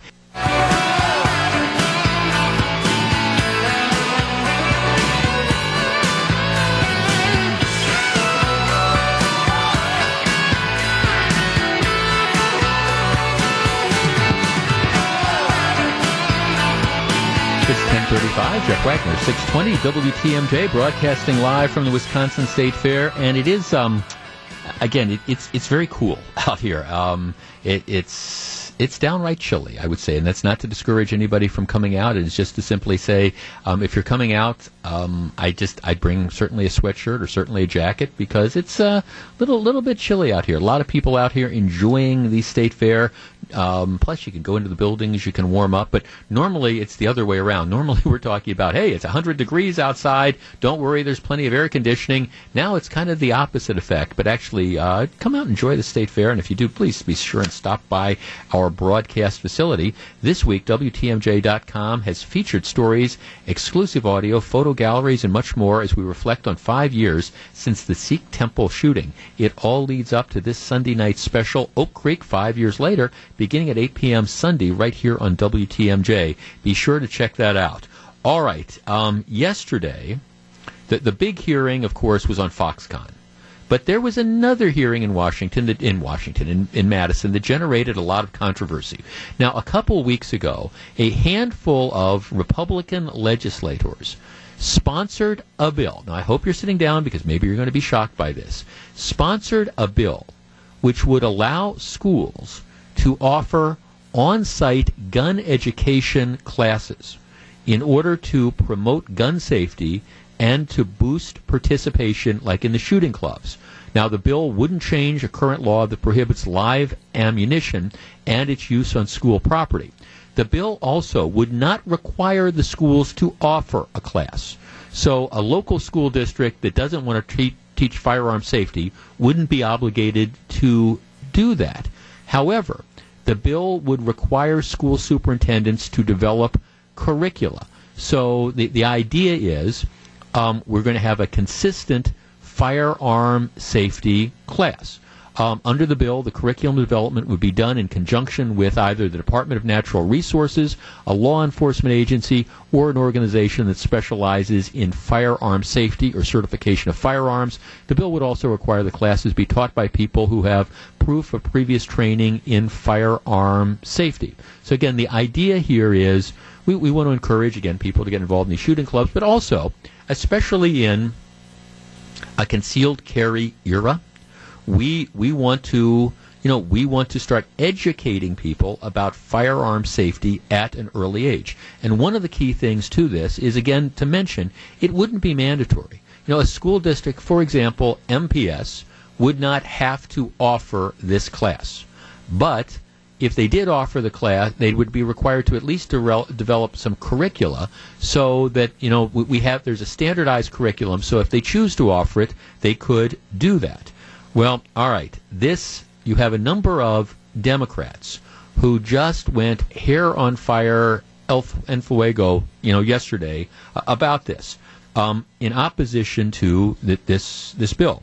Um, the argument was Let's see. One state representative said, well, you know, e- even though they're not using live ammunition, no teacher, no janitor, no student knows for a fact that a gun, you know, isn't loaded. There's so many problems with this. Some other representative said, well, students could hide ammunition in their bags and, and loading their guns in school. This isn't well thought out. Oh, this is terrible. Um, this is one of these ideas that's going to promote violence in the schools.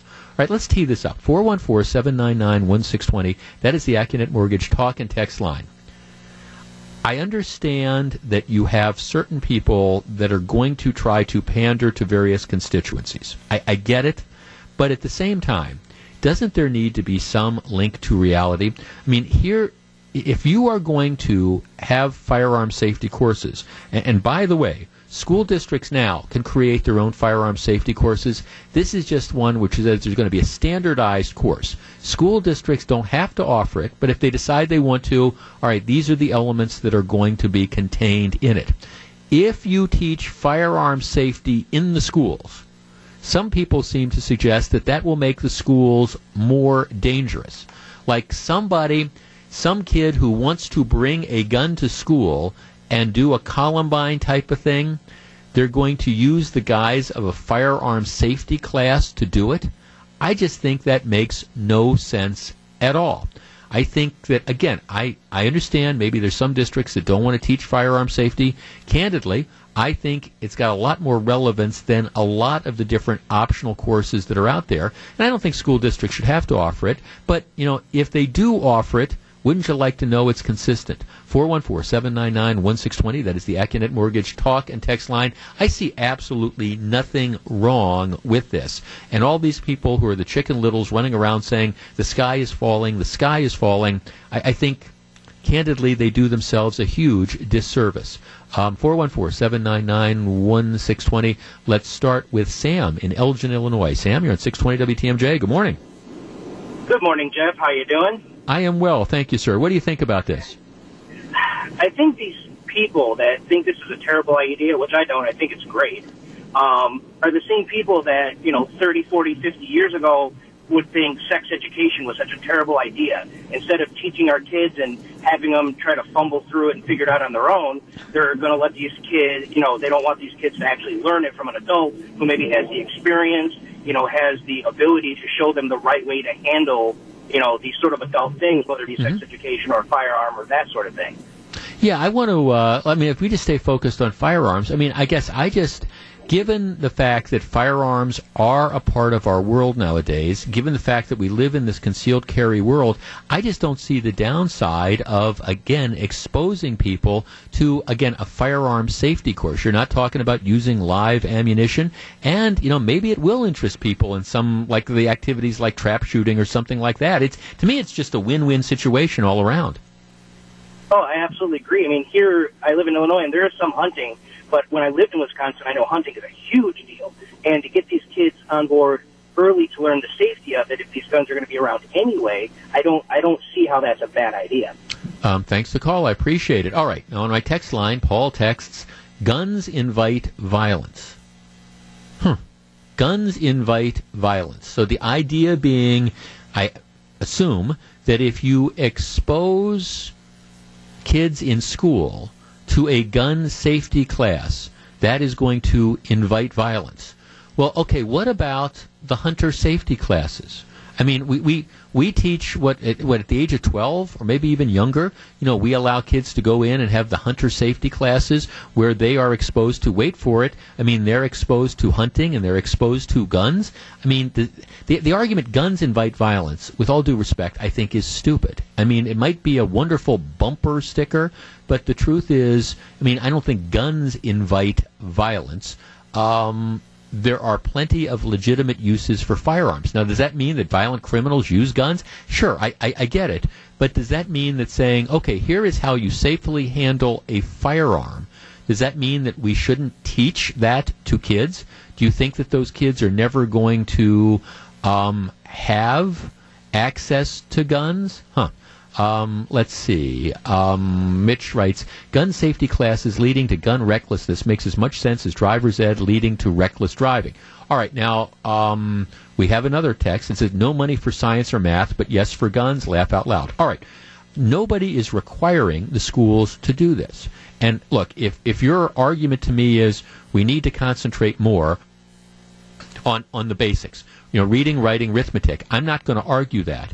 But if you want to again, there's a lot of really ridiculous electives that get taught in schools. So if you want, and again, the school district shouldn't have to do this, but if the school district says, hey, you know, we think that there's an interest in this type of thing, and we think that, you know, the community would like it, why shouldn't they be allowed to offer this? And if you're going to teach it, why shouldn't there be something that's standardized with this regard? Dan texts, I learned how to handle firearms in the Army, but not everyone gets that experience. To use a classic Democrat talking point, if it only saves one child's life. Um, let's talk to Ken in Milwaukee. Ken, you're on 620 WTMJ. Good morning. Hi, Jeff. How are you? Very well. Now, this is State Representative Ken Skowronski, who is one of the authors of this bill, right? Yeah, I'm the author of the bill, along with uh, uh, a representative uh, uh that is very prominent, and uh, you know him. Uh, Joel Kleefisch. absolutely. I wanted you to say it. Yeah, he's great. Okay. Got yeah. it. Okay, now so very sports minded. Uh, and uh, we think it's a good bill. It's a bill to teach firearm safety, and uh, it's so important to to help the younger folks and give them that education. It's an elective course. It's not mandatory. We're trying to standardize it uh, in the school system, in the high schools, where you have a lot of teams that are doing it now, but they cannot have that within the school system, and we think that's kind of foolish. Well, right. And now th- there's some people that would argue, Representative, that this is going to encourage gun violence, and and if you expose children to firearm safety, what's going to happen is, I don't know, more Columbines or something like that. No, no, that is so off the wall. It's unbelievable. Uh, the students that want to do that, uh, they they have found that this is a uh, uh, an activity that they hear about, their friends are doing it, and they would like to try it. This is sport shooting. It's not necessarily hunting. But if they have the advantage of taking the hunter safety course, by God, go ahead and do it. I'm an instructor for almost 20 years of doing that. But this particular thing gives that student uh, an opportunity to say, hey, geez, I like this. This is pretty good. It's a lot of fun. Uh, we go out with our friends, and uh, it breaks down barriers when you have all the the athletes and everything else. Uh, I I was very lucky to be out in uh, Colorado Springs at the Olympic Training Village mm-hmm. uh, for uh, what they call bunker shooting, which is trap shooting, and skeet shooting. And uh, it was just absolutely. We had a team from Burlington and a team from Waterford out there trying for the time trials, mm-hmm. and it was really great. Uh, the parents were along great stuff. But I Can, think we. We, let me yeah, go ahead. let me ask you this: Who do you envision would be who would be teaching these courses? So, if a school district decides we want to go along with this, we want to adopt the curricula, who who would be who do you envision would be te- the teachers? We would have set of certified and accredited uh, firearm safety and uh, sport shooting uh, credentials for the individual do, uh, that would teach those courses voluntary basis would be there to teach them the right way. And there are so many of them around. Retired police officers, uh, Right. army instructors, good qualified people on uh, would be able to do that. Right, and, and one of the key points, and you alluded to it earlier, and I was talking about as well, this bill wouldn't mandate that school systems offer this course. It would just provide a standardized curriculum if the school district chose to do this, right? Absolutely, it's not mandatory. It's uh, elective, and we're even saying if you take the course, there should be a possibility because if you went through it to get a half a credit, a credit uh, to do this. And we're uh, what we're doing is taking samples of the courses that are already in place throughout the country, and we're uh, somewhat very in favorable of the Arizona course. Uh, there's uh, Michigan, Minnesota uh, have these courses. Uh, Louisiana has them, and they're very successful. And there are no incidents of anybody getting hurt.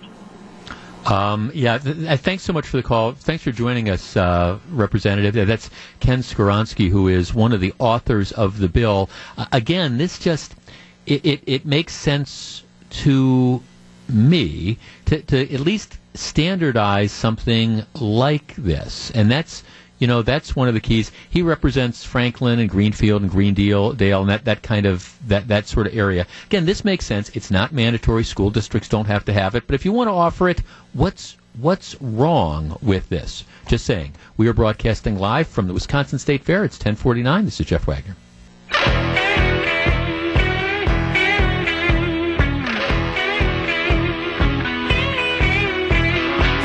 It's 1052, Jeff Wagner, 620 WTMJ, broadcasting live from the Wisconsin State Fair. Five years since the city of Oak Creek was thrust into the national spotlight for all the wrong reasons. Um, later today, hear from some of the voices of those who were most impacted by the Sikh temple shooting in 2012. That is on Scaffidi and Billstat, beginning at 12 o'clock this afternoon. I've been getting a number of emails from, from people on something that was in the news yesterday, and I wanted to offer a comment or two. I just like I supported Miller Park, and I still have some of the psychological scars from some of you who opposed Miller Park and yelled at me and are still mad at me for supporting that years and years ago. I continue, and I continue to believe Miller Park has been a very, very good investment. I supported the new downtown facility for the Bucks. $250 million of taxpayer money matched by you know the Bucks. Um, I, I understand and appreciate the argument that should we be taking taxpayer dollars and building a facility that is for a team owned by billionaires um, for millionaire, multimillionaire players. You know, a, a facility that, that the best seats most people probably aren't going to ever be able to afford. I get that argument.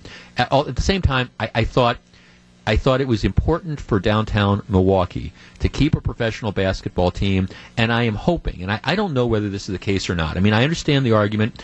Um, historically, the the impact of a sports facility on an area tends to be somewhat overstated, but um, I, I also appreciate that I think having having a professional basketball team in Milwaukee, I think, is important. And while I, I don't know how much of a growth there's going to be in that area, I'm kind of excited about the plans, and I continue to think it's a good investment of $250 million. Maybe 10 years from now, I will be proved wrong. But I, again, I, I think it's good. And candidly, if we're going to put $250 million into a downtown arena, um, that may or may not have spillover benefits benefits other than just keeping the Bucks in town. Um, imagine what Foxconn is going to do, but I digress. In any event, the, the news in the last 24 hours was the Bucks have built this across the street from where the new arena is going to be. They have built this facility that is being described as the Taj Mahal of training facilities.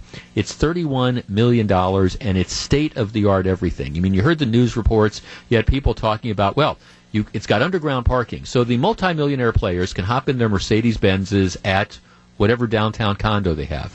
They can drive to the facility. They can park underground. They can get out of their cars. They so they never have to go outside. They can take the elevator up, and then they can get their smoothie from the smoothie bars. And there's the there's the barber shop, and there's the state of the art locker room, and there's all the conditioning areas, and all these different types of things. And and the operative, you kept hearing Taj Mahal, Taj Mahal, Taj Mahal, and I was hearing from a number of people saying, hmm. All right. $250 million in taxpayer money to build this facility. Um, now we're, we're boasting about this $31 million state of the art training facility, which has this wow factor or whatever. Are, where are the optics? Well, well, here's, here's the thing that people need to know. First of all, it is my understanding this $31 million training facility was not built by public funds. This was a privately financed enterprise. So I, I think that's important. If there were public dollars pouring into building the state of the art Taj Mahal type of thing, where you can get your haircut and your smoothies and you can get all this this stuff, um, I, I, think it might have been a bigger issue. But this is privately financed, so it's something that the Bucks are putting up. Um, from an optical perspective, the way things look, understanding that there's still some people who don't agree with the $250 million commitment to building the arena downtown, even though this is privately financed. I, I think maybe if I was doing the PR for the Bucks, I wouldn't. I, I wouldn't have emphasized all these high-end luxury things that are available for the, the players because uh, again some people are saying well if they can afford to build all this for the players why why are we spending any taxpayer dollars helping build the new facility. Now, the answer is we're spending taxpayer dollars building the new facility because we think big picture it's going to be good for the city, it's going to be good for the region, it's going to be good for the state to have professional basketball and to have all this hopefully development that will come in the again in the shadow of where the new facility is, and hopefully it won't just cannibalize business from the existing businesses like on Third Street. So that that's that's it. I, I do. If I were advising the Bucks, and believe me, I'm not when it comes to PR, I might have kind of downplayed how spectacular this new $31 million facility is, given the fact that some people are still sensitive about 250 million of taxpayer dollars being used to build the new arena. That being said, it was private money that went into it. And again, anything that I think helps contribute to that entire area, helps that urban redevelopment, I think is going to be a good thing. We're going to have to wait 5, 10, maybe 15 years to see whether the Bucks Arena was ultimately good a good investment. But for everybody who might say, $31 million for this training facility that nobody but a bunch of millionaires is ever going to use. Keep in mind, it was private money that went into that. So if that's how they choose to spend their money, I say go with God. All right, it is 1058 coming up in the next hour. Should people have to move to go to jobs? Another blow to the Democratic Party and the Week in Review. Stick around. It's 1057. This is Jeff Wagner. We're broadcasting live from the Wisconsin State Fair.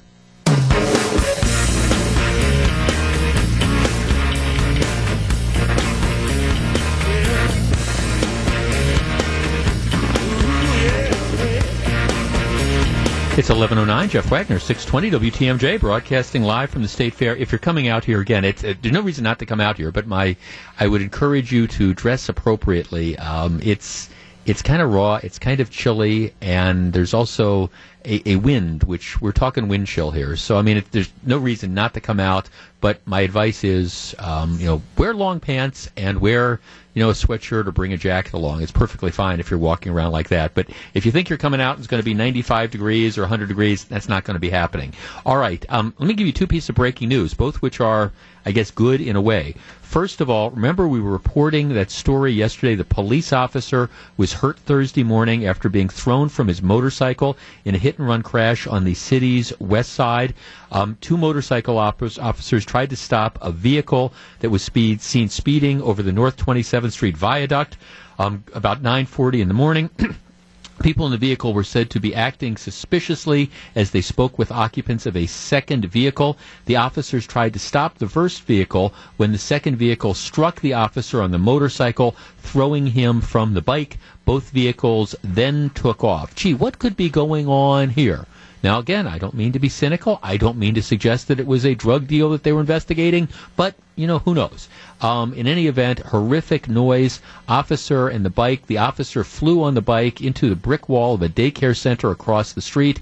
Um, the officer was able to get up by himself. He was taken to the hospital, and my understanding is that he's going to be um, okay. Injuries not life threatening, but this was a police officer, 54 years old, with more than 15 years of service. Okay, so the good news is uh, this is just happening. Four people have been taken into custody in this hit and run crash. one of the two vehicles involved in the crash. And again, there are these people that are acting suspiciously. I don't know if it was a drug deal, but it kind of sounds something like that. And then the cops try to investigate, and then they run down the police officer and take off.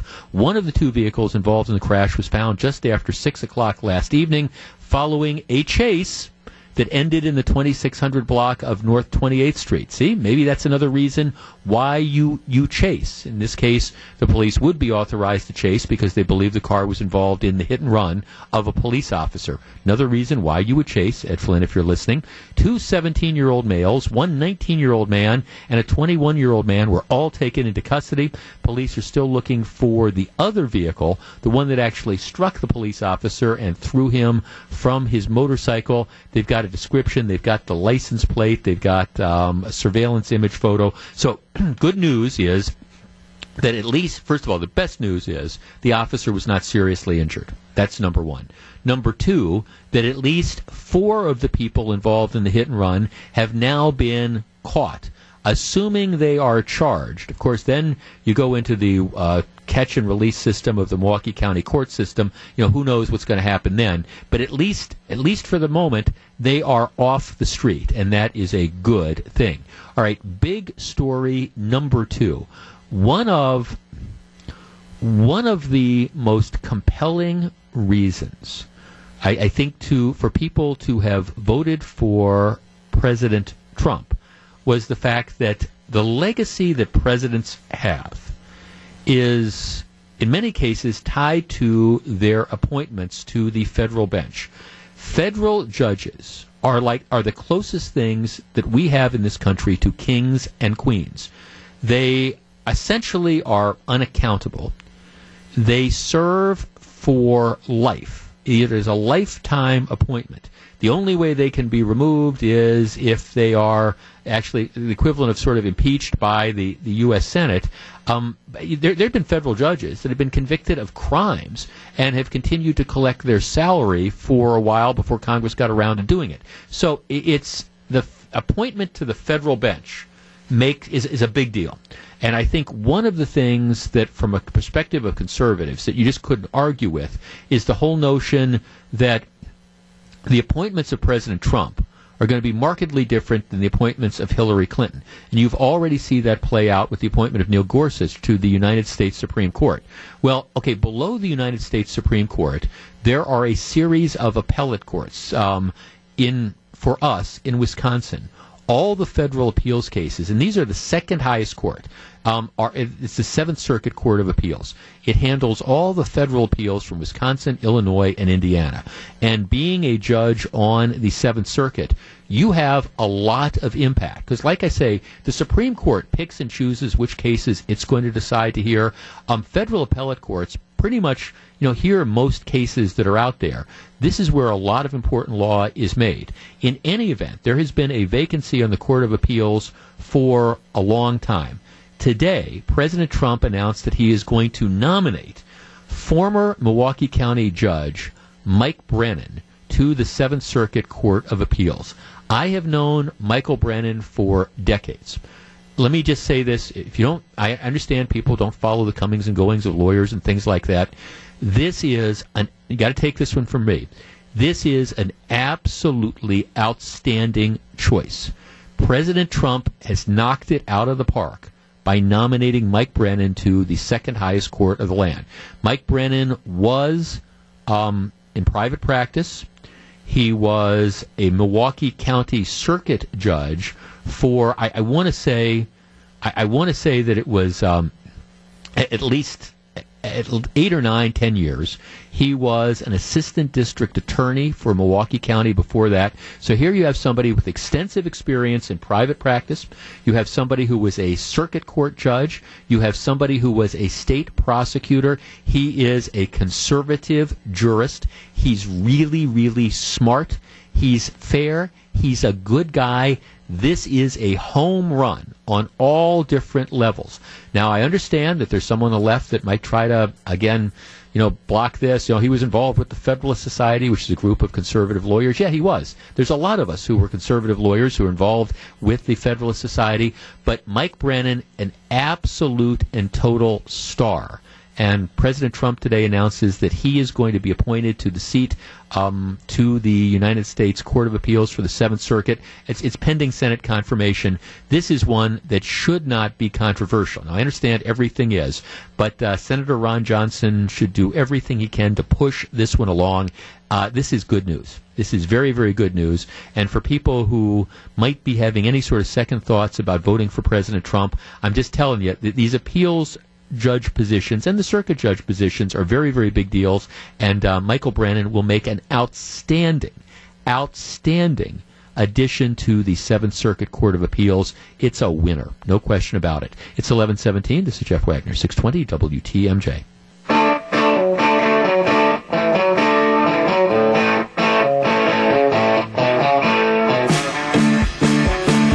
1119. Jeff Wagner, 620 WTMJ. We're broadcasting live from the Wisconsin State Fair. Can never go wrong with bumper music involving Lynyrd Skynyrd. You just absolutely can't. If you're coming out to the State Fair today, we have a particularly attractive crowd gathering around, including a guy just walked by. He's wearing one of those keg killer T-shirts down at the microbrewery tent. If you happen to be the guy that or gal that has the beer that's the last one in the keg, you get a T-shirt. How cool is that? I think I have one or two of those from over the years. It's just, you know, what, what can you say? Now, it is chilly out here. One of the things that I have noticed is normally by this time in the morning, everybody walking by, everybody's carrying beers. I will tell you, um, I've seen much more coffee or soda today than I have seen beers, right? Well, yes, well, she's, she's all of four years old. Yeah, she's all of three years old. She's not going to be drinking a beer or maybe not. You know, but I'm seeing soda, I'm seeing coffee, I'm seeing water and things like that. Um, now, having said that, 40 minutes from now, it is my start of my weekend, so um, I, am thinking maybe a beer would be there. We have a particularly, like I say, a particularly attractive crowd and a whole bunch of younger listeners here who are all extremely cute. Um, stick around. You know, 15 years from now, this is going to be the radio show you're going to be wanting to listen to. Appreciate that. Um, we've got the weekend review coming up in just a couple minutes. Susie Falk and Tracy Johnson. I am the thorn between the two roses. They're coming out uh, from our broadcast facility, so we're going to do the show here. Um, earlier on, it's interesting. Um, again, I'm in this fishbowl, so people get to look in and see what I look like. I was telling the story earlier today that uh, lady stood in line for about 10 minutes yesterday, and uh, an older lady to, to start off the conversation by saying, I'm going to insult you. And now I've met tens of thousands of people in my life, and I've never really started off the conversation saying, I'm going to insult you. And I said, okay. And she said, yeah, I was listening to you doing the show about how you like your iPod and how, you know, you go to the gym and you wear it on the treadmill. she said, I just want to say, you need to go to the gym more. So in other words, she waited 10 minutes in line to tell me that she thought I was fat. I mean, I'm just, and I'm, I'm like, oh, okay, ma'am, you know, thanks. It's kind of like, you know, you're, you're, you're waiting in line to see Santa Claus, and it's kind of like, all right, I'm going to think about what I'm going to say to Santa Claus, and I'm not going to ask Santa Claus for the football or the train set. I'm going to tell Santa Claus he's got big ears or a big nose or the beard is whatever. I don't know, but, but. I don't know. Not that I've been obsessing on that particular thing, but come on out to the fair. But anyways, people get to look in at me and draw their conclusions. I get to look out at people. There was a lady not that long ago who had a T-shirt on, a sweatshirt, um, from the Outer Banks. And if you haven't been following the story, it's extremely interesting. I have I have never vacationed at the Outer Banks of North Carolina, which is kind of like a chain of islands. Um, my my best friend's son his name is Dean, um, and I talk about Dean a lot. He's a wonderful young man. He he goes there every year. He's got buddies of his, and they, they have this house that they rent. Um, they got down there, and the Outer Banks has been evacuated for the last ten days because what happened was there there was apparently a contractor that was doing bridge work, and these they're they're linked together by bridges. It's like a chain of islands, from what I understand. And this contractor was doing bridge work, and it severed. The contractor severed this underground power cable and knocked out all the power to a couple of these islands. And so what they did is they ordered this mandatory evacuation because there's no power, and it, the power has been out for over a week. Um, I think they've now apparently just gotten it reinstated. Anyways, this lady was wearing this Outer Banks T-shirt, and I just kept thinking about: Can you imagine the impact this has? Because the Outer Banks of North Carolina, this is the tourist season. You typically don't go to Cape Hatteras in, in December or January. You know, you go in July and August. And for these businesses that are out there that have uh, essentially had to shut down at the height of tourist season for the better part of a week or two. I mean, can you imagine? Now there's all this talk. Some are, are thinking about suing the contractor who was working on the bridge. I don't know where that's going to go, but all these people have had their vacation plans completely and totally disrupted. The weather is apparently beautiful, but all the beaches on the Outer Banks have been desolate.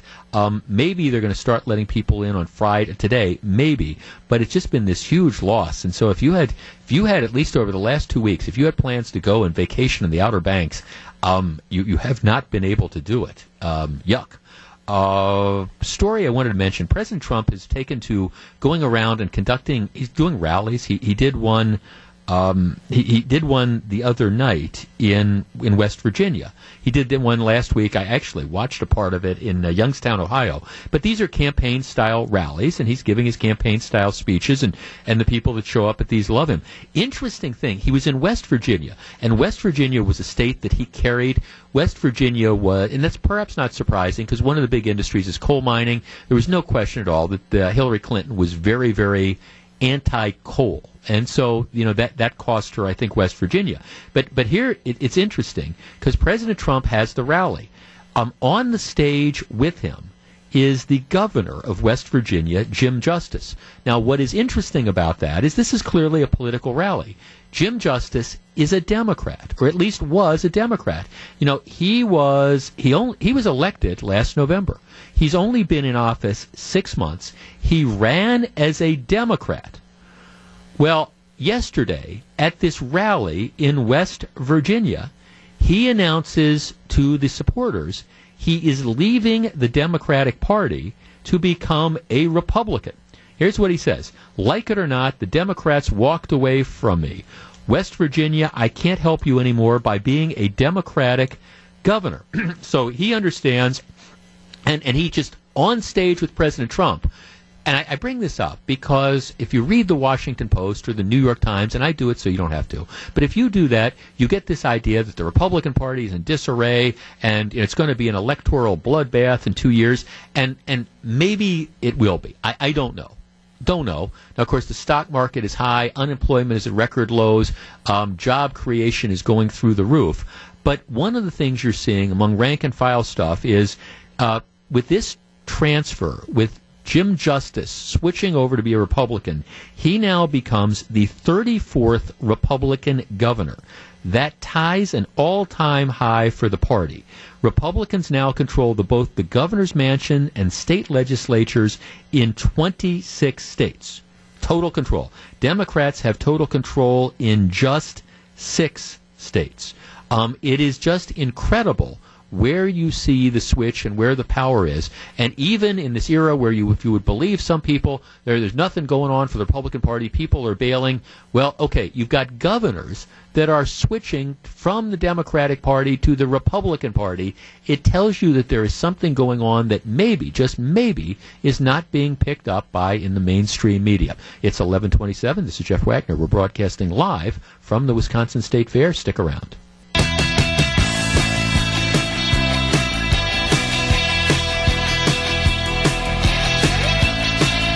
Jeff Wagner, 620 WTMJ. It's back to the AL East and interleague play for the Brewers as they begin a road swing in Tampa. Our game day coverage from Tropicana Field begins at 5:35 tonight here on 620 WTMJ. Okay, the attractive quote quotient um, of our like studio broadcast just went up dramatically because my co-host for the Week in Review, Susie Falk and Tracy Johnson, just walked in. We've got that coming up in just a couple minutes. Lots of great stuff on today's show. Don't go anywhere. Música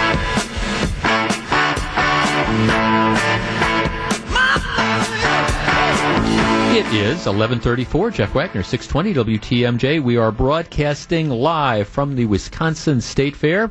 We do this every Friday at this time. It is the Week in Review. I am the thorn between the two roses, joined in our broadcast facility by Susie Falk from Falk Group PR. Good, good morning. Good morning. Fun to be here. And absolutely, absolutely. And Tracy Johnson from the uh, Commercial Association of Realtors. Good morning. This is awesome. I love being in the fishbowl. Right? well, you, you, you've actually. Well you, you, you've actually, I mean, both by, by having the two of you here, you've again Im- improved the appearance quote of this by, by, by far. So we're, we're just delighted to have you there. Okay, um, number of things this week. Uh, I, I think that perhaps the big story continues to be Foxconn fever. Uh, public hearings starting to be conducted on this. There are some people who are saying we need to go slow. The governor is committed to trying to get a package done very, very quickly. Uh, Tracy, you were at the hearings yesterday, right? Yes, yeah, we spoke at the hearing. It was there were a lot of people there. Got to hear lots of different different perspectives, but I think loud and clear the message was this is not just a deal. This is a good deal. So you had all the secretaries who were kind of outlining uh, the, the the points of the proposal. They were talking about the benefits, about the you know the changes to the state law, and uh, you know I I hope and I think that a lot of people's fears were quelled. And what were the biggest objections you heard? The, the biggest rational objections? The biggest rational objections, I think, were the concerns over some of the changes to the environmental, uh, Mm-hmm. the permitting processes.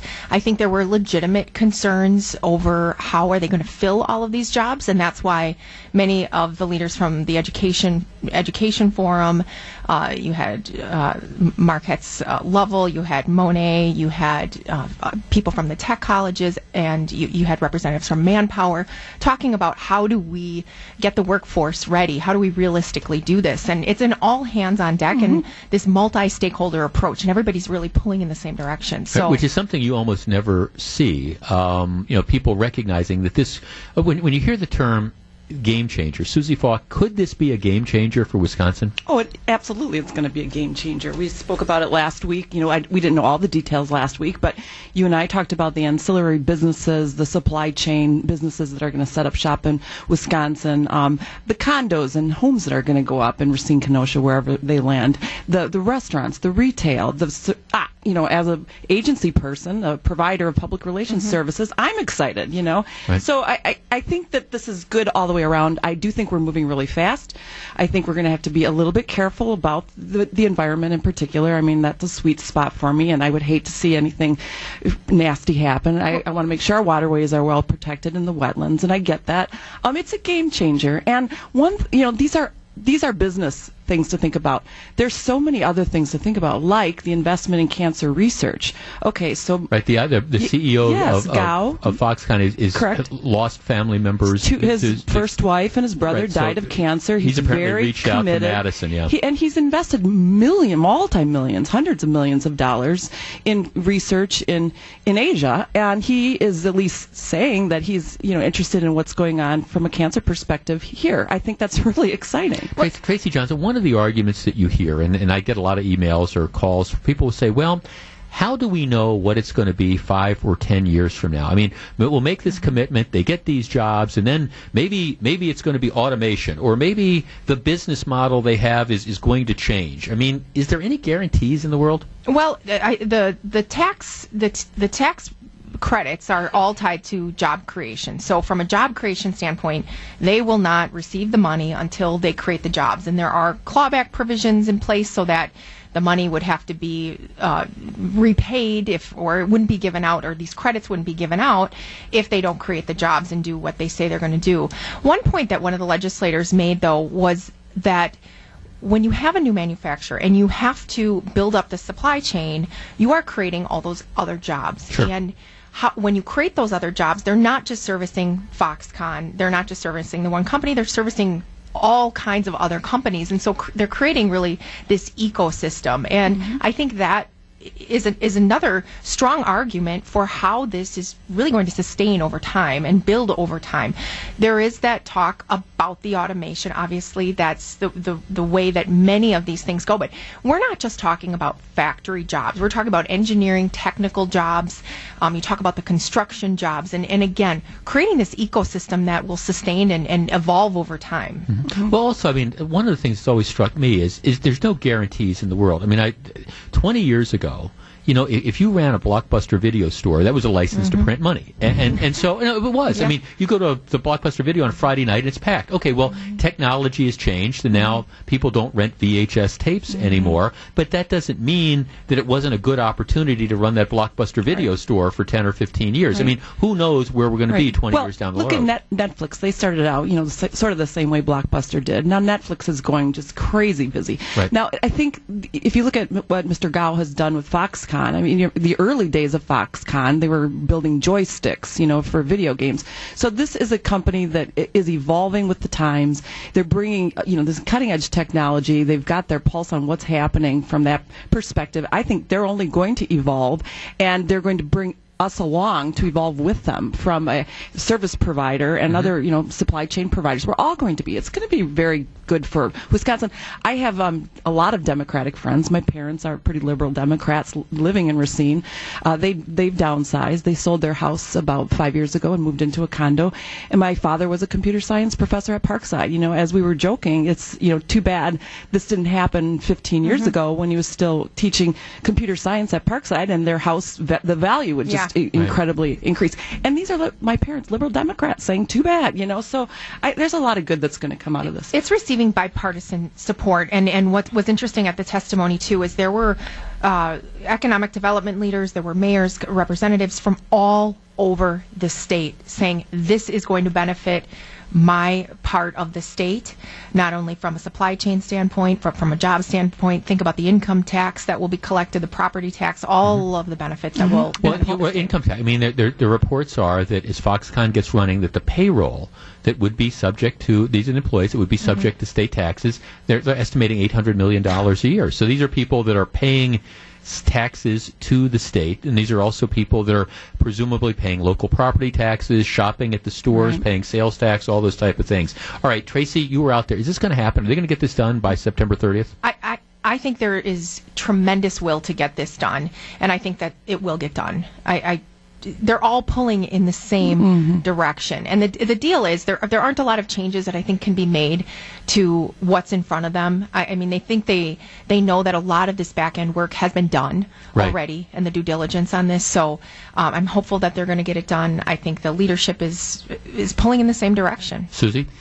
Yes, I do think so, and I am saddened by those um, who are not wanting to stand at the podium and celebrate this because I think that you know this is an opportunity for the parties to come together to work together, bipartisan initiative. This could be a great thing. It's going to be a great thing for everyone, no matter what side of the political aisle you're on. So I I mean, I keep coming back and thinking, okay, when they made this announcement last week, would how would we have felt if instead of it being it's coming to southeastern Wisconsin, the argument would have been, oh, Detroit got this. I mean, how would everybody have felt? And the Right. truth is, I mean, I, I, I, I agree with you both. I think it's going to get done. I think that there is bipartisan support for this.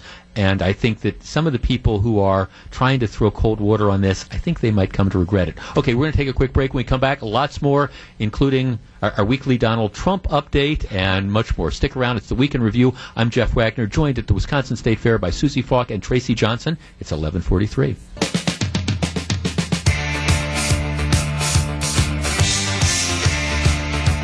It's 1145. Jeff Wagner, Susie Falk, Tracy Johnson. The week in review. Topic number two. President Trump has a new chief of staff. Now, ladies, last Friday we were talking about the mooch, you know, and the obscenity-laced tirade and the call to the New York magazine, New Yorker magazine. All right, in in the week that has occurred, um, Reince Priebus gone. Anthony Scaramucci, we hardly knew ye. He's gone. John Kelly, um, former director of Homeland Security, former four-star general, now running the show.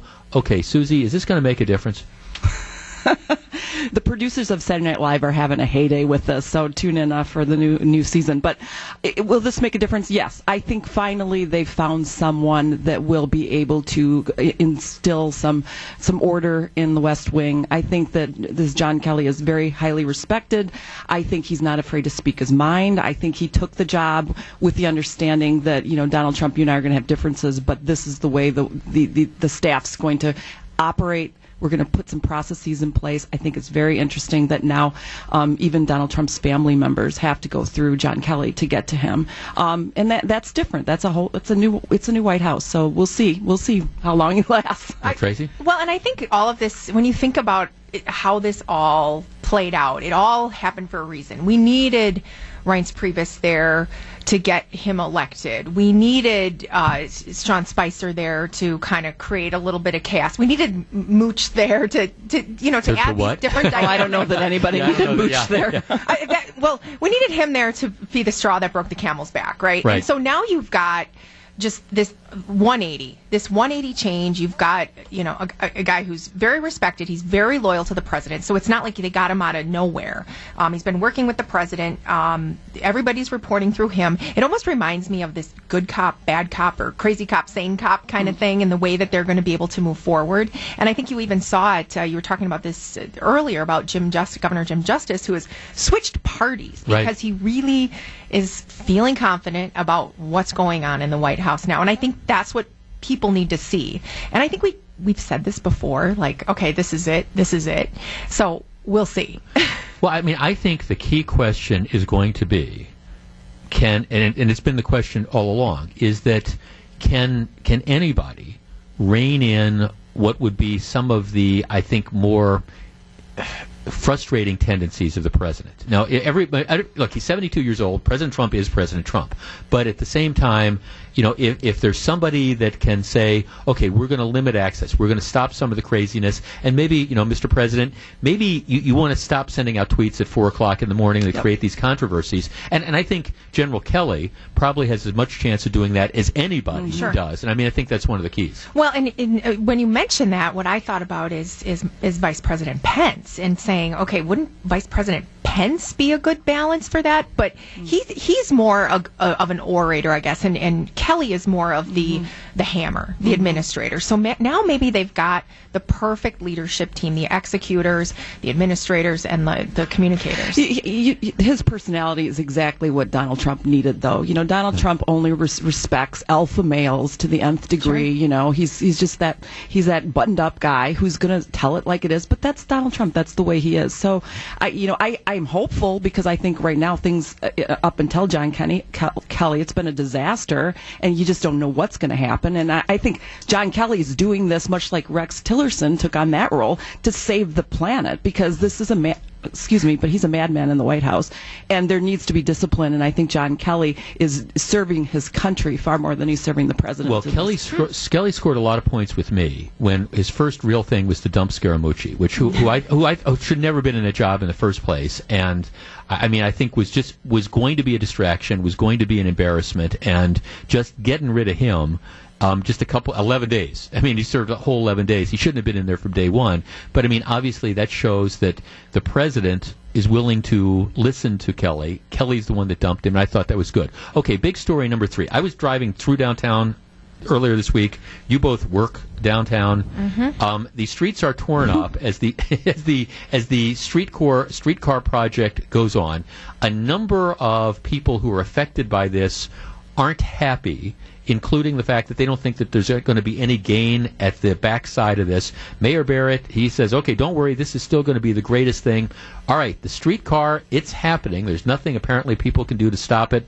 Tracy Johnson, is this going to be a giant white elephant, or are we going to, those of us who are critics, are we going to have to eat crow on this one years from now? Well, I think the, the people who are critical of, of the streetcar are going to be critical of the streetcar. And at the end of the day, this isn't going to be a, a, a cash cow for. Uh, for for Milwaukee in terms of generating revenue through ticket sales or, or whatever, uh, but I do think we have to look at this as the opportunity and that has been presented to us and say, how do we leverage that in our in our pursuit of becoming that city and being that city that has access to transportation, that has high density housing, that has a, a live, a lively nightlife, and um, and embrace that and, and leverage that. Now, my hope is that this can serve as a hub for further transportation and transit to other high density places within the city. So does that mean you're advocating expanding the streetcar throughout the city? Well, that was the way that it was sold, I think, to the business community, is that it, this would be a first step. Yeah. And so that So we're talking about hundreds of millions, maybe a billion dollars to go through the city. transit, the thing is, and, and Uh, you know, without Nobody's going to ride it initially because it doesn't go anywhere where people want. So let's spend hundreds of uh, millions of dollars more to take it to other places. the benefit is going to be in, in things that aren't tied to ticket sales. And I think it's easy to, to criticize the, the investment for on its face value, but I think the ancillary development, I think the, the intangible benefits will benefit the I, city. listen, All right, I know all there. I know there are a lot of businesses that are not happy right now. Mhm. Those are located downtown, and Sure. you know their their their clients aren't able to find parking, and it's it is a pain right now, and I get that. Um, but if you do consider that there are also businesses that don't want to locate downtown because the bus routes are constantly changing, and they need a, s- a reliable um, system of transportation for workers who, which they know isn't going to change, and that is the Who's going to ride the? Tr- who's I will. Who's going to ride? Oh my the, gosh, I will. So from- will the millennials. No, you're gonna so- drive, no, no, no. You're going to drive No. from Fox No, Point somewhere no, on the east side, no, hop the streetcar no, to get to no. your business. I would I would park in the fifth ward. I'd have my meetings. I would take the streetcar up for meetings downtown. Jeff, my my office is, is up in Mequon anyways, I, so I do I work a lot downtown, and I go to places like Hudson Business Lounge and ra- well, I shouldn't say Radio eight eight nine, but head's Stone. Creek. I do, and there are a lot of people who are home officing that want to work downtown to be where the action is, gonna be and they want to get gradual. around. And Okay, well, we, we can mark the tape. You, you're that way. I, right. I continue to believe that 10 years from now, if Martians land in Cathedral Square Park and look out at Yeah. the what I believe will be a trolley carrying nothing but air, they will leave convinced that there's no intelligent Jeff, life in Milwaukee. You also I'm just thought that Facebook was dumb too, you know? Oh, back in the day, you didn't understand the need for Facebook. What is this Facebook thing of which you speak? the Facebook. I, I, I, I, I still I'm resisting that. Okay. Okay, we're going to take a quick break. When we come back, it's our Right Stuff Awards. Uh, Susie Falk, Tracy Johnson. I'm Jeff Wagner. It's the Week in Review. It's 11:56. Jeff Wagner, Tracy Johnson, Susie Falk. Our Right Stuff Awards. Tracy, you're first. Well, my Right Stuff Award goes to Representative Adam Neylon, who is the head of the Assembly Committee on Jobs and the Economy. He led his committee members uh, yesterday through what was I think over a 10 hour hearing about the Foxconn proposal, and I was just thoroughly impressed with uh, the process, the way he handled the committee, um, and all the committee members for that matter were respectful of all angles, asked good questions. Uh, so my right stuff goes to that group. Um, hopefully, that's how other hearings will go in such a respectful manner. My Right Stuff Award winners goes to the CrossFit Games. They're going on this weekend in Madison at the Alliant Energy Center. It's a worldwide fitness competition. 640 athletes, 31 countries. They estimate that seven million dollars in the local in money in the local economy. It's a great thing. Hope that they come back for years and years to come. Susie Falk. Yeah, well, my Right Stuff Award winner goes to this guy. He's just fabulous. Uh, some people know him, many people don't, but he's got a big mouth. But you know what? People who do know him love him. And and just recently, Tracy and I got the scoop, and we're going to break it here. We're going to break this news uh, on your radio station, Jeff Wagner. Our dear friend Jeff Wagner, everybody's favorite talk show host, is going to be getting married.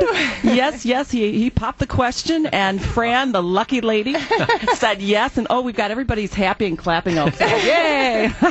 Congratulations, Jeff. Couldn't happen to a nicer guy. Uh, thank you very much. We um, one, once again in matters of the heart, I have um, been fortunate enough to outkick my coverage. There's no question about it. So um, yes, we, we've known each other for, for quite a while, um, and um, we got engaged over the Fourth of July and we're getting married um, in a couple months or so. So it's uh, again, I'm I'm extremely lucky. But thank you. It's very kind of you. Um, very kind of you, and I'm I'm a very lucky guy. All right. Are you guys going to come back and we're going to do this again from here next week? Yes. You bet. All right. Okay. Good enough. I appreciate you coming out here.